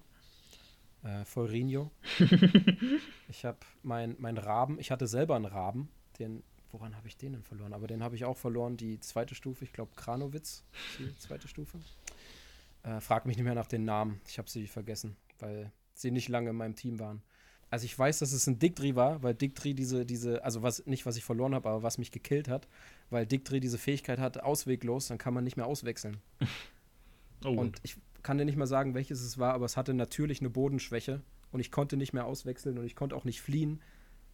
Ja, also musste es dran glauben. Also ich habe einiges auf jeden Fall in der Wüste verloren. Aber das waren meine zwei, meine zwei, die ich schon von Anfang an hatte. Ach ja, mein Marienkäfer habe ich verloren. Oh. Äh, Maritelit. Maritelit heißt er, glaube ich. Achso, ich, ich, ich dachte gerade, dass du so benannt hast. nee, ich, der heißt wirklich so. Also dieser, dieses UFO, dieser Marienkäfer, UFO-Psychokäfer. Äh, ja, ähm, eigentlich eins meiner besten. Und ach ja, Tengu, genau, mein Tengu-List. Also, ah ja, das war saustark. Das habe ich sehr zeitig gefangen. Ein Blanas habe ich sehr zeitig gefangen. Das kann man ja mit einem mit äh, Blattstein weiterentwickeln. Und dann hatte ich sehr zeitig schon ein Tengu-List. Und ich habe es einfach nur Tengu genannt. und das, genau das war's. Das habe ich als allererstes verloren und damit, damit ging, die, die, ging die Todesreihe los. Ja, das war meine Tode gestern. Our Thoughts and Prayers an Markus Team werden eine kurze Schweigeminute einführen. Okay, weiter im Text. Aber vielen Dank, vielen Dank.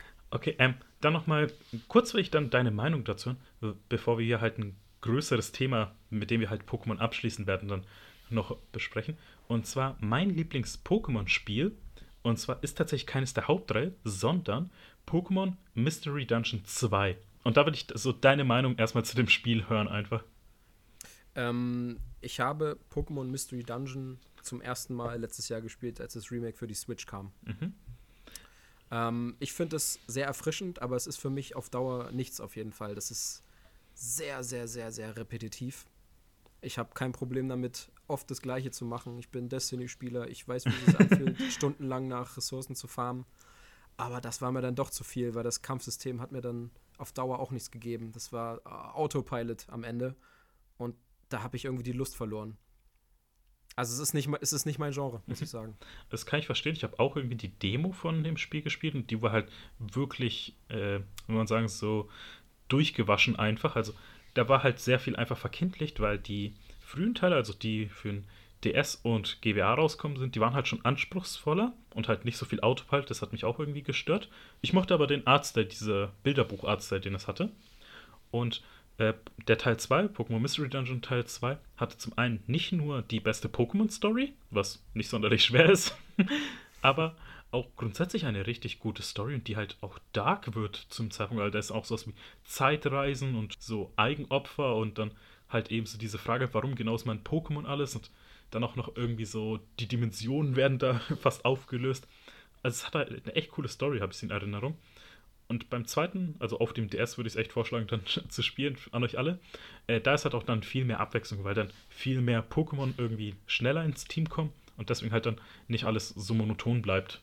Das habe ich schon öfter gehört mit der Story auf jeden Fall. Ich bin nur nicht mehr, also da komme ich nicht mehr rein. Also die alten Handhelds hole ich jetzt nicht mehr raus und ich habe auch äh, den, den Switch-Teil nicht, nicht durchgespielt. Das war mir am Ende alles, das war mir zu eintönig. Aber das habe ich schon oft gehört, ja. Äh, was ich dann vorschlagen könnte, ist, dass dir so ein Story-Recap einfach davon anhörst, anschaust, weil ich glaube, dann äh, hast du so ungefähr die Lücke geschlossen und nicht irgendwie deine 30, 40, 80 Stunden darin investiert. Oh, das ist eine gute Idee. Das mache ich auf jeden Fall, ja. Yeah! ähm, okay, und dann zum letzten Punkt für das Thema Pokémon, bevor wir zum nächsten großen Thema übergehen. Und zwar, da müssen wir natürlich drüber sprechen, weil ähm, ich finde so, das Design von Game Freak, den Entwicklern von Pokémon, hat irgendwie in den letzten Jahren einfach stagniert. Also ist immer gleich geblieben. Und andere Entwickler haben diese Pokémon-Formel besser gemacht, anders gemacht. Und dann ist das Subgenre der Pokémon-Likes, der Monster-Taming-RPGs rausgekommen.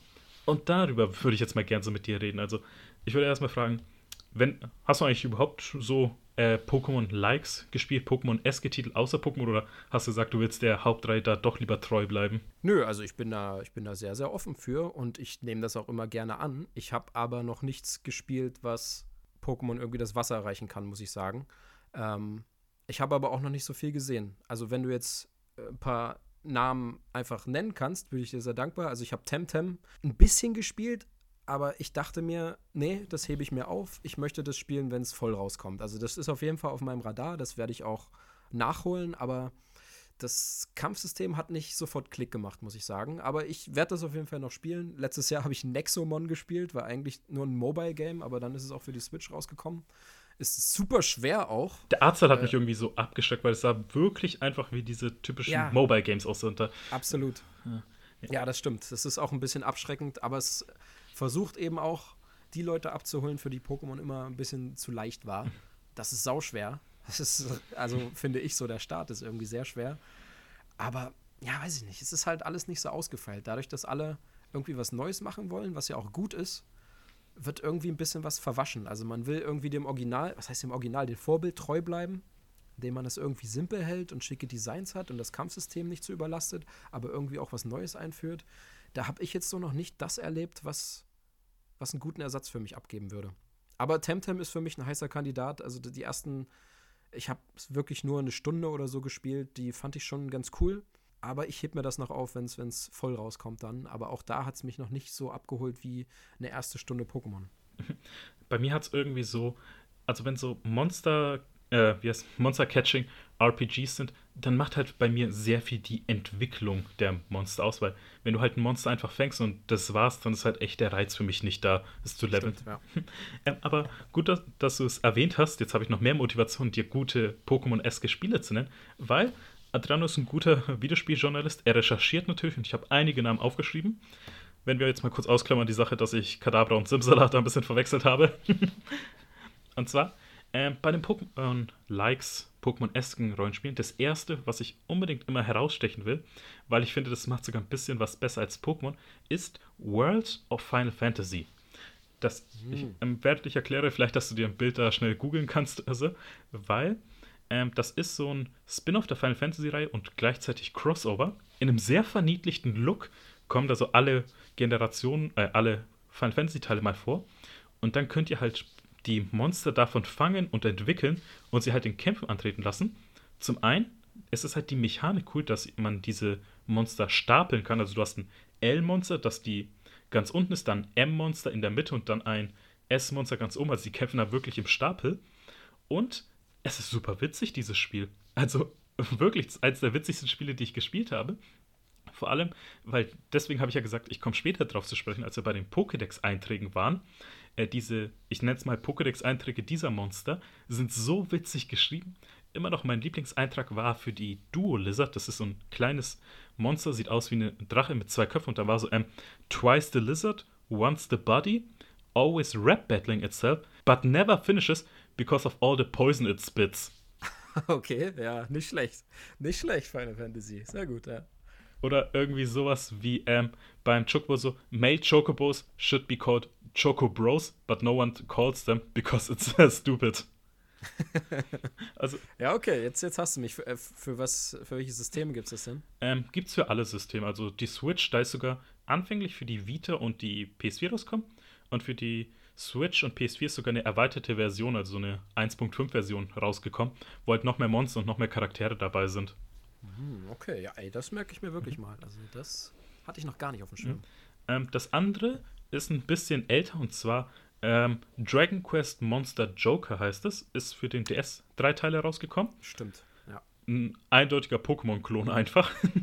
Stimmt, ja. Aber es hatte halt dieses geile Feature der Monster synthetisieren, also so ungefähr, dass man so die fast fusionieren kann. Also anstatt dass man sagt, exakt dieses Monster und exakt das Monster, wurde eher gesagt, okay, dieser Typ Monster und der ergeben so halbwegs dieses neue Monster. Und da wurde halt dieser Fangtrieb nochmal so verstärkt, dass man sie halbwegs fusionieren konnte. Deswegen die Dragon Quest Monster Joker Spiele, ja, wenn ihr Pokémon mögt, erwartet von der Story her nichts Besonderes, aber da ist halt dieses Fusionieren, Synthetisieren, treibt euch unglaublich an. Und ähm, die zwei, das sind relativ aktuelle Spiele, weil ich will es halt kurz halten. Zum einen Monster Sanctuary ist äh, Monster Capturing und Metroidvania in einem. Also ist halt hier der Kniff, dass halt mal 2D Side-Scrolling ist und du halt die Monster fängst und die halt so spezielle Fähigkeiten haben, wie zum Beispiel das typische Feuerschalter, Elektroschalter irgendwie umlegen oder auch du kannst mal fliegen oder unter Wasser schneller schwimmen. Und dass du halt da auch dann in 3 gegen 3 Kämpfen immer antrittst. Wer auf Pixel-Look steht, den könnte es gefallen.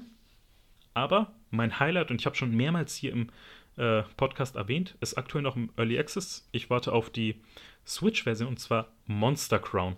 Und Markus, ich kann dir dieses Spiel wirklich nicht genug ans Herz legen, weil es hat das, was sich Pokémon-Fans immer wünschen, und zwar eine richtige Fusion bei den Monstern. Also da ist wirklich, ihr müsst euch den Trailer anschauen, der ist halt so simpel einfach gemacht, der Trailer. Das halt sieht aus wie ein GBA-Pokémon und da sind zwei dieser Monster und es wird halt dynamisch berechnet, diese Fusion. Plus nochmal, ähm, du hast verschiedene Formen, also durch Items sind, und du hast eine, eine, die auf Angriff ausgelegt ist, Form, eine, die auf Verteidigung, eine auf Schnelligkeit ausgelegt ist. Deswegen, und das ist aktuell im Early Access sogar erhältlich, deswegen ist es schon spielbar. Monster Crown. Cool, ja, das klingt echt gut, auf jeden Fall. Also äh, Dragon Quest habe ich damals auch gespielt, das habe ich jetzt ganz vergessen, ja. Und die anderen zwei Sachen, ja, die behalte ich auf jeden Fall auf dem Schirm. Danke dir.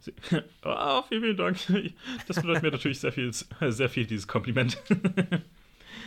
Aber äh, wir können zum nächsten Thema übergehen, wenn es dir recht ist. Klar, ja. Und zwar, Fall. weil wir haben jetzt sehr lange über das erste Thema schon geredet, Pokémon, und ich glaube, wir könnten sogar ewig lang drüber weiterreden. Deswegen, ich habe versucht, so ein bisschen es in Form zu packen. Aber das nächste, weil da will ich mich wirklich von dir entführen lassen. Und zwar zu einem Ort, wo ich schon so lange darüber fasziniert bin, letztes Jahr da sogar hingehen wollte und dann so ein kleines Ding wie eine globale Pandemie ausgebrochen ist und deswegen die äh, Pläne brach lagen, aber du auch ein Experte dafür bist und zwar Japan. Ja, ja, doofe Pandemie. Ich wäre auch gern da gewesen, beziehungsweise hatte ich vor, dieses Jahr das in Angriff zu nehmen, weil Pokémon wird 25 und ich wäre gern mal zu einem Jubiläum da gewesen. Ähm, aber ja, ey, hau alles raus, hau deine Fragen raus. Ich war mittlerweile dreimal da. Ähm, 2019 zuletzt. Und ich bin einfach verliebt in dieses Land. Okay, ähm, das Wichtige, das, damit können wir, glaube ich, sogar anfangen. Und zwar, was macht deine Faszination für Japan aus? Ja, einfach, äh, weil Leute wie, wie wir, die halt Videospiele sehr, sehr mögen und die das, äh, ja, einfach ein Leben lang begleitet. Ich bin auch ein Fan von Animes, das ist halt alles so meins. Ähm, wenn ich jetzt Pokémon als, als, als eins meiner absoluten Highlights in meiner äh, persönlichen Videospielhistorie zum Beispiel nenne, dann ich mag genauso andere JRPGs und die kommen halt daher und man, wenn, wenn man diese Medien so ein Leben lang konsumiert hat, dann kennt man irgendwie schon so viel. Dann hat man irgendwie schon so viel von dieser Kultur aufgenommen und es ist einfach wahnsinnig faszinierend, das dort in Action zu sehen. Also du, du siehst, dass, dass die ganz anders mit, mit ganz offener, mit, mit, mit, solch, mit, mit, mit Videospielen zum Beispiel umgehen. Also da sind Arcades zum Beispiel noch, ähm, das ist Alltag. Es ist absolut legitim, abends in die Arcade zu gehen und da halt ein bisschen, bisschen zu zocken so. Hm. Ähm, kurz gefragt, weil du es ja dann sagtest, äh, wegen den Animes, was sind eigentlich deine Lieblingsanimes oder vielleicht sogar die Animes, die du aktuell schaust, weil das sind bestimmt viele, die man nennen kann. Ähm, also mein absoluter Lieblingsanime, so als, als Serie gesehen, äh, ist tatsächlich Naruto. Also irgendwie finde ich, Naruto hat mich irgendwie bisher am meisten geprägt. Äh, das ist äh, für mich einfach fantastisch. Das ist natürlich jetzt auch nichts Aktuelles, aber. Ich bin, ähm, ich bin aktuell am Nachholen, also keine Sorge, ich weiß genau, wie es ausgeht, Shippuden, aber ich bin damals bei RTL 2 ausgestiegen, als Naruto gelernt hat, den Bijugas zu kontrollieren auf dieser Insel. Mhm. So ungefähr mhm. da bin ich ausgestiegen. So, äh, ja. Schätzungsweise bis zum Ende von Naruto Shippuden, wie viele Folgen würdest du ungefähr einschätzen? Habe ich noch? Boah, also das jetzt kommen, also der letzte Story Arc ist riesig. Also da wird auch viel gestreckt. Äh, der ist sehr, sehr episch, aber boah, da kommt noch sehr viel. Ähm, ich kann dir jetzt keine Zahlen nennen, aber da, da kommt noch sehr viel. Also das ist natürlich generell so ein Problem mit, mit vielen Serien, vor allem Naruto. Das ist halt echt vollgepumpt mit, mit Filler. also äh, man ist wahrscheinlich viel, viel es wäre viel schlauer, einfach den Manga zu lesen, äh, irgendwelche Kapitel äh, Schritt für Schritt zu lesen, statt den Anime zu gucken, weil der einfach so in die Länge gezogen ist. Aber ich finde, es lohnt sich einfach. Ich schaue seit, ich glaube, fast 19 Jahren, fast 20 Jahren One Piece, also. ja, siehst du, das war auch so ein Ding, das wollte ich schon immer mal nachholen, weil das habe ich damals gelesen, wie wahrscheinlich viele, mit, mit äh, dem Ban Banzai Magazine. ähm, da war das ja auch äh, kapitelweise jeden Monat drin, One Piece. Und ich habe auch den Anime damals auf RTL 2 geguckt, aber es hat mich halt irgendwann verloren. Und jetzt komme ich aber auch nicht mehr rein, weil es einfach so viel ist ich weiß, dass das fantastisch, fantastisch sein soll und ich hätte auch mega Bock, diese Lücke zu füllen, aber ich traue mich einfach nicht ran, weil es gigantisch ist. Gigantisch viel. Weil ich erst vorgestern zum Aufnahmezeitpunkt äh, was angeschaut habe. Es gibt mittlerweile über 950 Folgen. Eieiei. Ja, siehst du, und ich habe alles wieder vergessen. Ich müsste von vorne anfangen. Ja, das sind. Wir können eine kurze Rechnung machen. Als 950 Folgen, a 20 Minuten, also knapp 300 äh, 15 Stunden bräuchtest du. ja. Also, ja. Das sind das schon jede Menge. Sind 14 Tage straight durchschauen, also ohne Pause. ja. ja, ansonsten, die, ich habe es noch nicht angefangen, aber als nächstes auf dem Plan steht Attack on Titan. Da läuft ja jetzt die letzte Staffel. Die wollte ich mir noch angucken. Äh, My Hero Academia finde ich super. Ähm, aber um jetzt mal in Film zu sprechen, äh, mein absoluter Lieblingsregisseur ist äh, Satoshi Kon.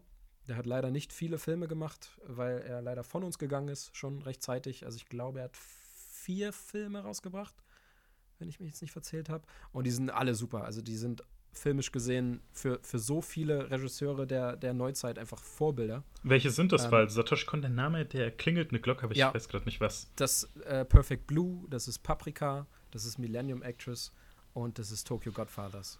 Okay. Also vor, vor allem Perfect Blue und Paprika sind wohl die bekanntesten Werke. Uh, Perfect Blue war sein, sein erster Film. Fantastisch. Okay. Ich, äh, und sehr erwachsen. Also es sind sehr erwachsene, düstere Filme. Ich setze mal bei mir auf die Liste, weil wenn du sagst, das sind so großartige Filme, dann, dann bedeutet das schon was.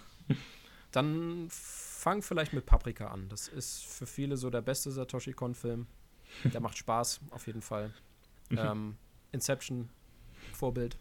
Behalten wir das mal im Hinterkopf, weil am Ende der Folge darfst du natürlich auch eine Hausaufgabe aufgeben für unsere ZuhörerInnen. Oh, okay.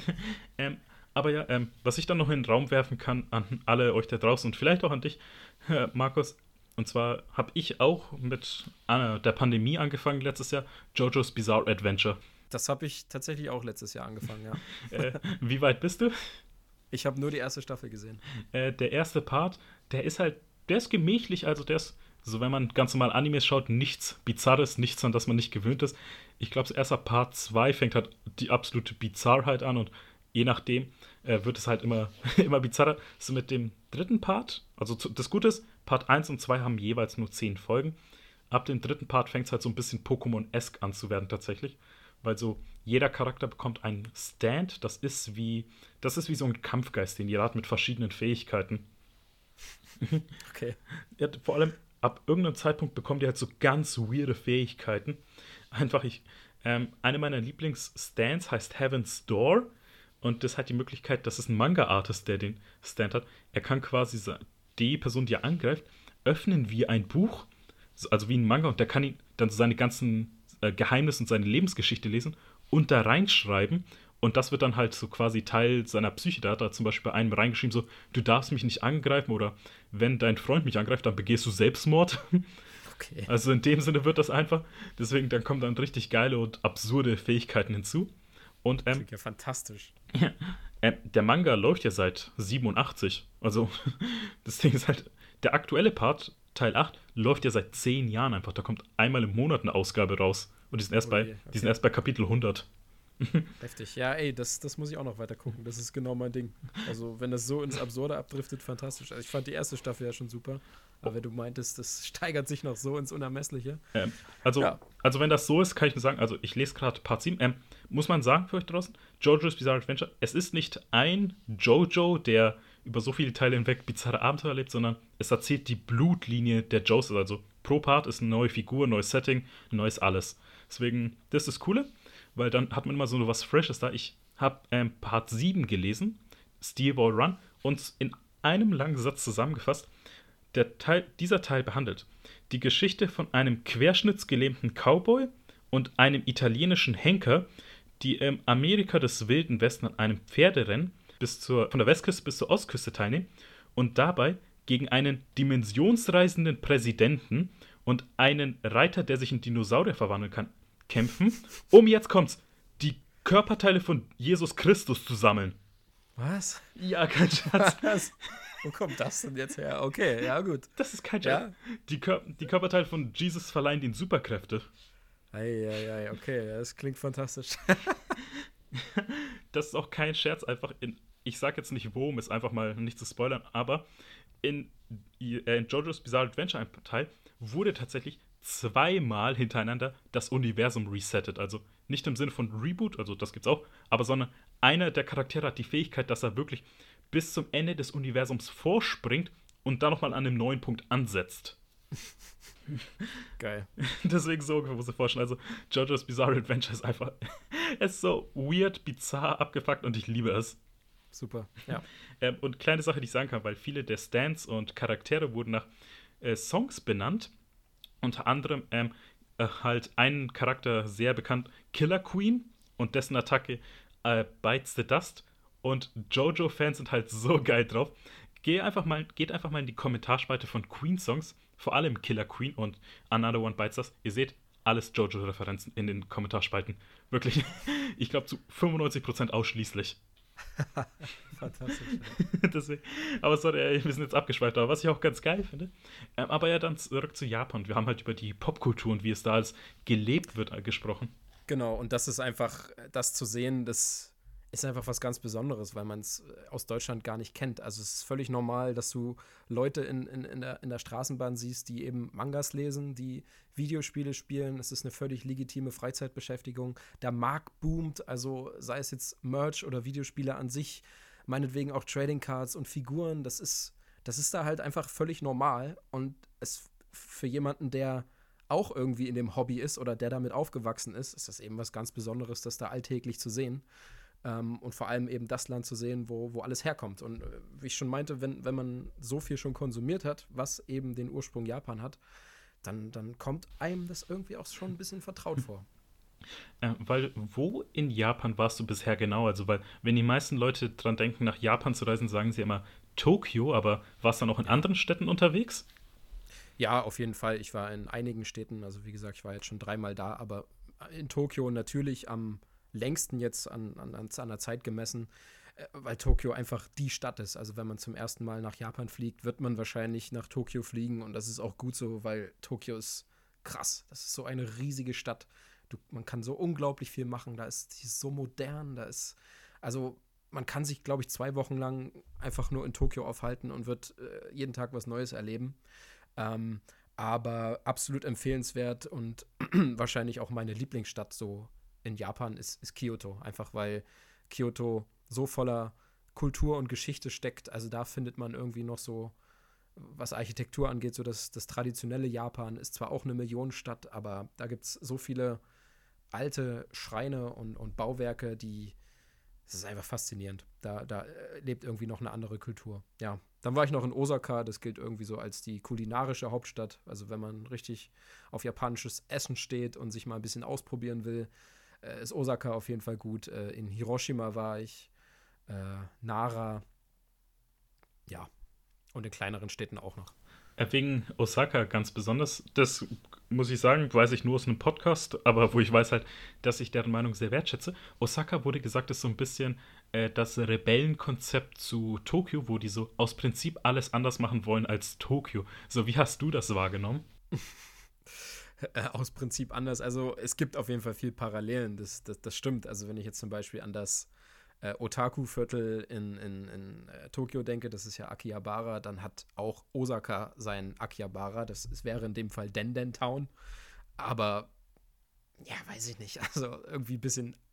Also für mich hat sich das nicht sehr anders angefühlt. Ich verstehe irgendwie, dass der, dass der Vibe da ein anderer ist. Einfach weil diese, diese Essenskultur da irgendwie mehr gefeiert wird, habe ich das Gefühl. Also irgendwie traut man sich da mehr. Ähm, es wirkt irgendwie auch ein bisschen internationaler, würde ich jetzt mal sagen. Schwierig zu beschreiben, aber es ist schon eine andere Stadt. Also es kommt mir jetzt nicht nur vor, als würde Osaka versuchen, Sachen zu kopieren und aus Prinzip anders zu machen. Es ist halt eine andere Stadt und die sind vor allem sehr stolz auf ihr Essen. Also wenn du da irgendwo hingehst, dann sagen die zwar, ja, okay, das Essen gibt es vielleicht auch in Hiroshima, aber bei uns ist auf jeden Fall das beste Okonomiyaki in ganz Japan. Also die sind sehr stolz drauf und äh, es ist irgendwie auch, macht Spaß, sich einfach jeden Tag da auszuprobieren an und jeden Tag was Neues zu essen einfach. Weil es da unglaublich viel gibt. Okay, ich muss eine sehr hasserfüllte Nachricht dann an diesen Podcast schreiben, weil sie mir falsche Informationen gegeben haben. Nein, also das ist ja, das, das kann so sein. Es war jetzt nicht mein Eindruck. Also ich, ich verstehe die Parallelen, also äh, sehe ich. Äh, aber nee, also Osaka ist schon, ist schon was Eigenes. Okay, weil ähm, für das nächste muss ich ein kleines bisschen elaborieren, um auf das Thema zu kommen. Deswegen aber erstmal, weil, um das zu verstehen, diese eine Frage würde ich stellen und zwar, wäre, was vermisst du eigentlich am meisten seit Ausbruch der Corona-Pandemie? Ähm, ja, schwierig. Also Reisen vermisse ich sehr, aber ich vermisse natürlich auch sehr einfach einen Alltag mit Freunden zu haben. Also einfach mal spontan irgendwo was trinken gehen, was essen gehen, sich bei Freunden zu treffen, zu zocken, einfach. Ja, das, ich glaube, das vermisse ich am meisten. Danach kommt direkt das Reisen, aber einfach nur unbeschwert, äh, wann auch immer ich will, ohne irgendwelche Einschränkungen, ohne irgendwelche Sachen, die ich beachten muss, Freunde zu treffen. Das ist schon. Der ähm, Corona hat wirklich einfach dazu geführt, dass wir auch nur eine Umarmung einfach schon vermissen. Auf jeden Fall, ja, auf jeden Fall. Was ich vermisse einfach seit Ausbruch der Corona-Pandemie, kann ich ganz simpel sagen, Streetfood. So wirklich, ich liebe halt, mhm. halt, ich liebe Streetfood und vor allem als Berliner, da haben wir halt eine große Streetfood-Kultur. Und deswegen habe ich auf Netflix die Streetfood-Doku über Asia angefangen, also über Asien. Und da seht ihr einfach mal, was für geiles Streetfood da einfach dort gibt. Äh, besonders in Japan, also da wurde vor allem einfach gezeigt, die Takoyaki, wo ein paar der besten Osaka sind. Oder mhm. ein Typ einfach, der ist gefühlt so 80, aber immer noch so fit drauf. Und was er macht, ähm, der hat auf so einen kleinen Grill Thunfisch. Und was er macht, der hat wirklich einen kleinen Flammenwerfer und er taucht seine Hand in Eiswasser, damit er sie unter der Flamme einfach drehen kann. So halt ein bisschen crazy, aber trotzdem ganz geil. Deswegen würde ich dich halt, äh, deswegen habe ich es gesagt, also das mit was hast du seit Corona vermisst, damit wir ein bisschen mehr in diese kulinarische Reise Japans eintauchen können. Weil du ja gesagt hast, in Osaka, die sind halt wirklich stolz auf ihr Essen. So, und entführe uns einfach mit deinen Worten, wie das, wie einfach das Essen und für mich vor allem das Streetfood da in Osaka ist. So, was liebst du da am meisten? Was ist so ein Must-Have, Must-Eat in äh, Osaka oder Japan an sich? Ja, das erste hast du auf jeden Fall gerade eben schon genannt. Das ist Takoyaki. Das wird man auf jeden Fall in ganz Japan finden. Und um, zu, um das kurz äh, zu erklären, was Takoyaki überhaupt ist, das sind kleine Oktopus-Tentakeln in Teigbällen, sage ich mal. Und die werden nicht frittiert, sondern eher so gebacken. Also es sind so, es sind festgelegte Formen auf jeden Fall, so kleine runde Förmchen und dann entstehen daraus halt kleine Bälle mit Tentakeln drin. Ähm, aber die Mixtur ist nicht, die variiert natürlich von Region zu Region. Und äh, in Osaka gibt es unglaublich viele Varianten von Takoyaki und das ist halt da auch äh, typisches Street View. Also das, ja, das kriegst du auch da in der Packung mitgegeben nach Hause und da kannst du am Stand essen und es gibt so viele Varianten davon. Ähm, das muss man auf jeden Fall probieren, wenn man in Japan ist und das hatte ich vorhin schon angesprochen, Okonomiyaki. Ähm, ja, wird umgangssprachlich wahrscheinlich auch japanischer Pfannkuchen genannt. Ja, also es ist, es ist eine Mixtur, also es ist ursprünglich einfach nur ein Gericht, wo verschiedene Reste einfach nur, glaube ich, beseitigt wurde. Also deswegen gibt es Gibt es nicht auch in Hamburg irgendwie so, was heißt es, Lapskaus oder sowas? Lapskaus, ja, ja, ja. Nee, das also Okonomiyaki ist viel geiler als Lapskaus. also Okonomiyaki wird meistens ähm, auf, so einem, auf so einer Grillplatte, die sich in den meisten Fällen auf dem eigenen Tisch befindet, angerichtet. Und es ist einfach nur eine Mixtur aus verschiedenen Zutaten. Also wie gesagt, es war früher ein Gericht, um irgendwie Reste weiter zu verwerten. Äh, da ist Teig mit drin, da sind Nudeln mit drin, Eier, da ist so eine richtig geile fischige Soße, aber auch da gibt es unglaublich viele Varianten von. Aber äh, so wurde es mir gesagt, Okonomiyaki hat, äh, Osaka hat das beste Okonomiyaki. Das haben sie zwar auch in Hiroshima gesagt, aber ja, keine Ahnung, das sagt wahrscheinlich jeder. Generell sollte man das. Haben probieren. die gesagt, dass es in Hiroshima das beste Okonomiyaki gibt oder haben sie in Hiroshima gesagt, dass auch in Osaka viel besser ist? Nee, in Hiroshima haben sie natürlich gesagt, vergiss das, was du in Osaka gegessen hast. Hier ist das geilste Okonomiyaki. Und es hat auch anders geschmeckt. Also die Rezeptur ist auch leicht variiert überall natürlich. Ich will es auch nicht sagen, wo es am besten geschmeckt hat, weil ich fand es überall fantastisch. Ähm, ja, und Ramen ist natürlich so, so ein Ding, was, ja, da wird man nicht drum rumkommen in Japan. Und da hat auch jeder einzelne Laden, egal wo du hingehst, da hat andere Rezepturen und da findet, glaube ich, jeder was für seinen Geschmack.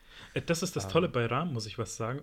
Und zwar, ähm, da kann ich eine kurze Anekdote erzählen. Ich habe ja auch beim Bayerischen Rundfunk sehr lange als Redakteur gearbeitet. Und ich hatte da einen Kollegen, der auch sehr japanophil war und dank der Arbeit als Journalist und Redakteur eben auch oft nach Tokio und eben Japan auch respektive gehen durfte. Und da kommen wir zum Thema Rahmen hin, weil, da kannst du mal kurz vielleicht eine Frage beantworten. Und zwar, er meinte, einfach so als Anekdoten für Journalisten, ein guter Journalist ist wie Rahmen. Weißt du, was er damit meinte? Ein guter Journalist ist wie Rahmen. Ähm. Tja, nee, sag's mir. Äh, weil als Journalist brauchst du natürlich ein Spezialgebiet, eine Expertise, wo du halt sagen kannst, du bist ein Experte. Das wäre jetzt zum Beispiel bei ah, dir Pokémon. Ja. Und die Sache ist, ähm, hat er mir so gesagt, und du kannst jetzt verifizieren, ob es stimmt, ähm, je mehr Nudelsorten, Nudelsuppen oder Ramen in einem Restaurant stehen, desto unbeliebter oder unglaubwürdiger ist er. Aber je weniger Rahmen halt ein Restaurant anbietet, desto beliebter ist es, weil die wissen, diese Rahmensuppe das ist der richtige Banger. Also die wissen halt genau, was sie machen bei diesem einen Rahmen. Das stimmt, das stimmt. Die äh, haben das Rezept perfektioniert. Die haben dieses eine, diese eine Rezeptur seit Jahren und die verfeinern die. Und deswegen haben die guten, guten Rahmenläden wirklich nur ein, zwei Sorten Rahmen. Äh, vielleicht sogar nur eine Sorte Rahmen und die eben in unterschiedlichen Stärken. Ja, das stimmt, stimmt. Ja. Äh, was ich liebe, auch, das jetzt auch ein bisschen mehr in Deutschland endlich zu finden, ist Rahmen und vor allem jetzt nicht so schwer ist, Rahmen zu machen. So, was ist dein Tipp? Welche Rahmen sollte man unbedingt mal probieren oder vielleicht sogar mal zu Hause selber machen? Das ist auf jeden Fall nichts für die Vegetarier da draußen, weil ich bin ein unglaublicher Fan von, von Shashu, also Schweinebauch.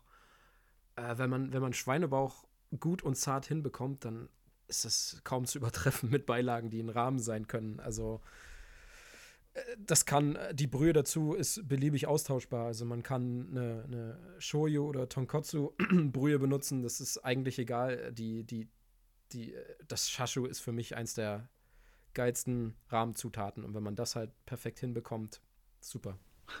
Alright, ich weiß auf jeden Fall, was ich jetzt demnächst anfange, weil ich bin halt immer, ich suche nach kulinarischen Herausforderungen. Und da kann ich dich jetzt mal kurz was fragen, bevor wir dann auf das größere Thema eingehen. Ähm, was hältst du von Mochis? Ah, ich liebe Mochis. Weil. Ich liebe Mochis. Ich liebe auch Mochis. Und zwar aus dem Grund, ähm, ich, Mochis sind tatsächlich super easy selber zu machen. So. Siehst du, das habe ich nämlich noch nie probiert. Da habe hab ich mich noch nie rangetraut. Ähm, kann ich sagen, ich bin tatsächlich bei meinen Freunden irgendwie schon beliebt, weil ich Mochis machen kann. Und die schaffst du in 20 Minuten. Also es sind drei Zutaten. Ach was, okay. Äh, kann ich sagen, das Einzige, was schwierig ist, ist tatsächlich das Klebereismehl aufzutreiben. Also im Sinne von, du musst da wirklich zum asiatischen Supermarkt gehen, kannst nicht einfach zu einem, den um die Ecke gehen. Und der, ja. und der Trick ist einfach, äh, Mengenangaben sage ich jetzt mal nicht, weil die variieren. Klebereismehl mit Wasser vermischen, dann das halt verrühren einfach, bis so eine Substanz hat und dann einfach in eine Pfanne geben, dann die ganze Zeit permanent rühren, weil das ist ein wichtiger Tipp. Ich habe das mal so gemacht, ich hatte diese Substanz in die Pfanne gegeben und wollte die Backfläche bestäuben und das ist halt instant zu einem Pancake geworden.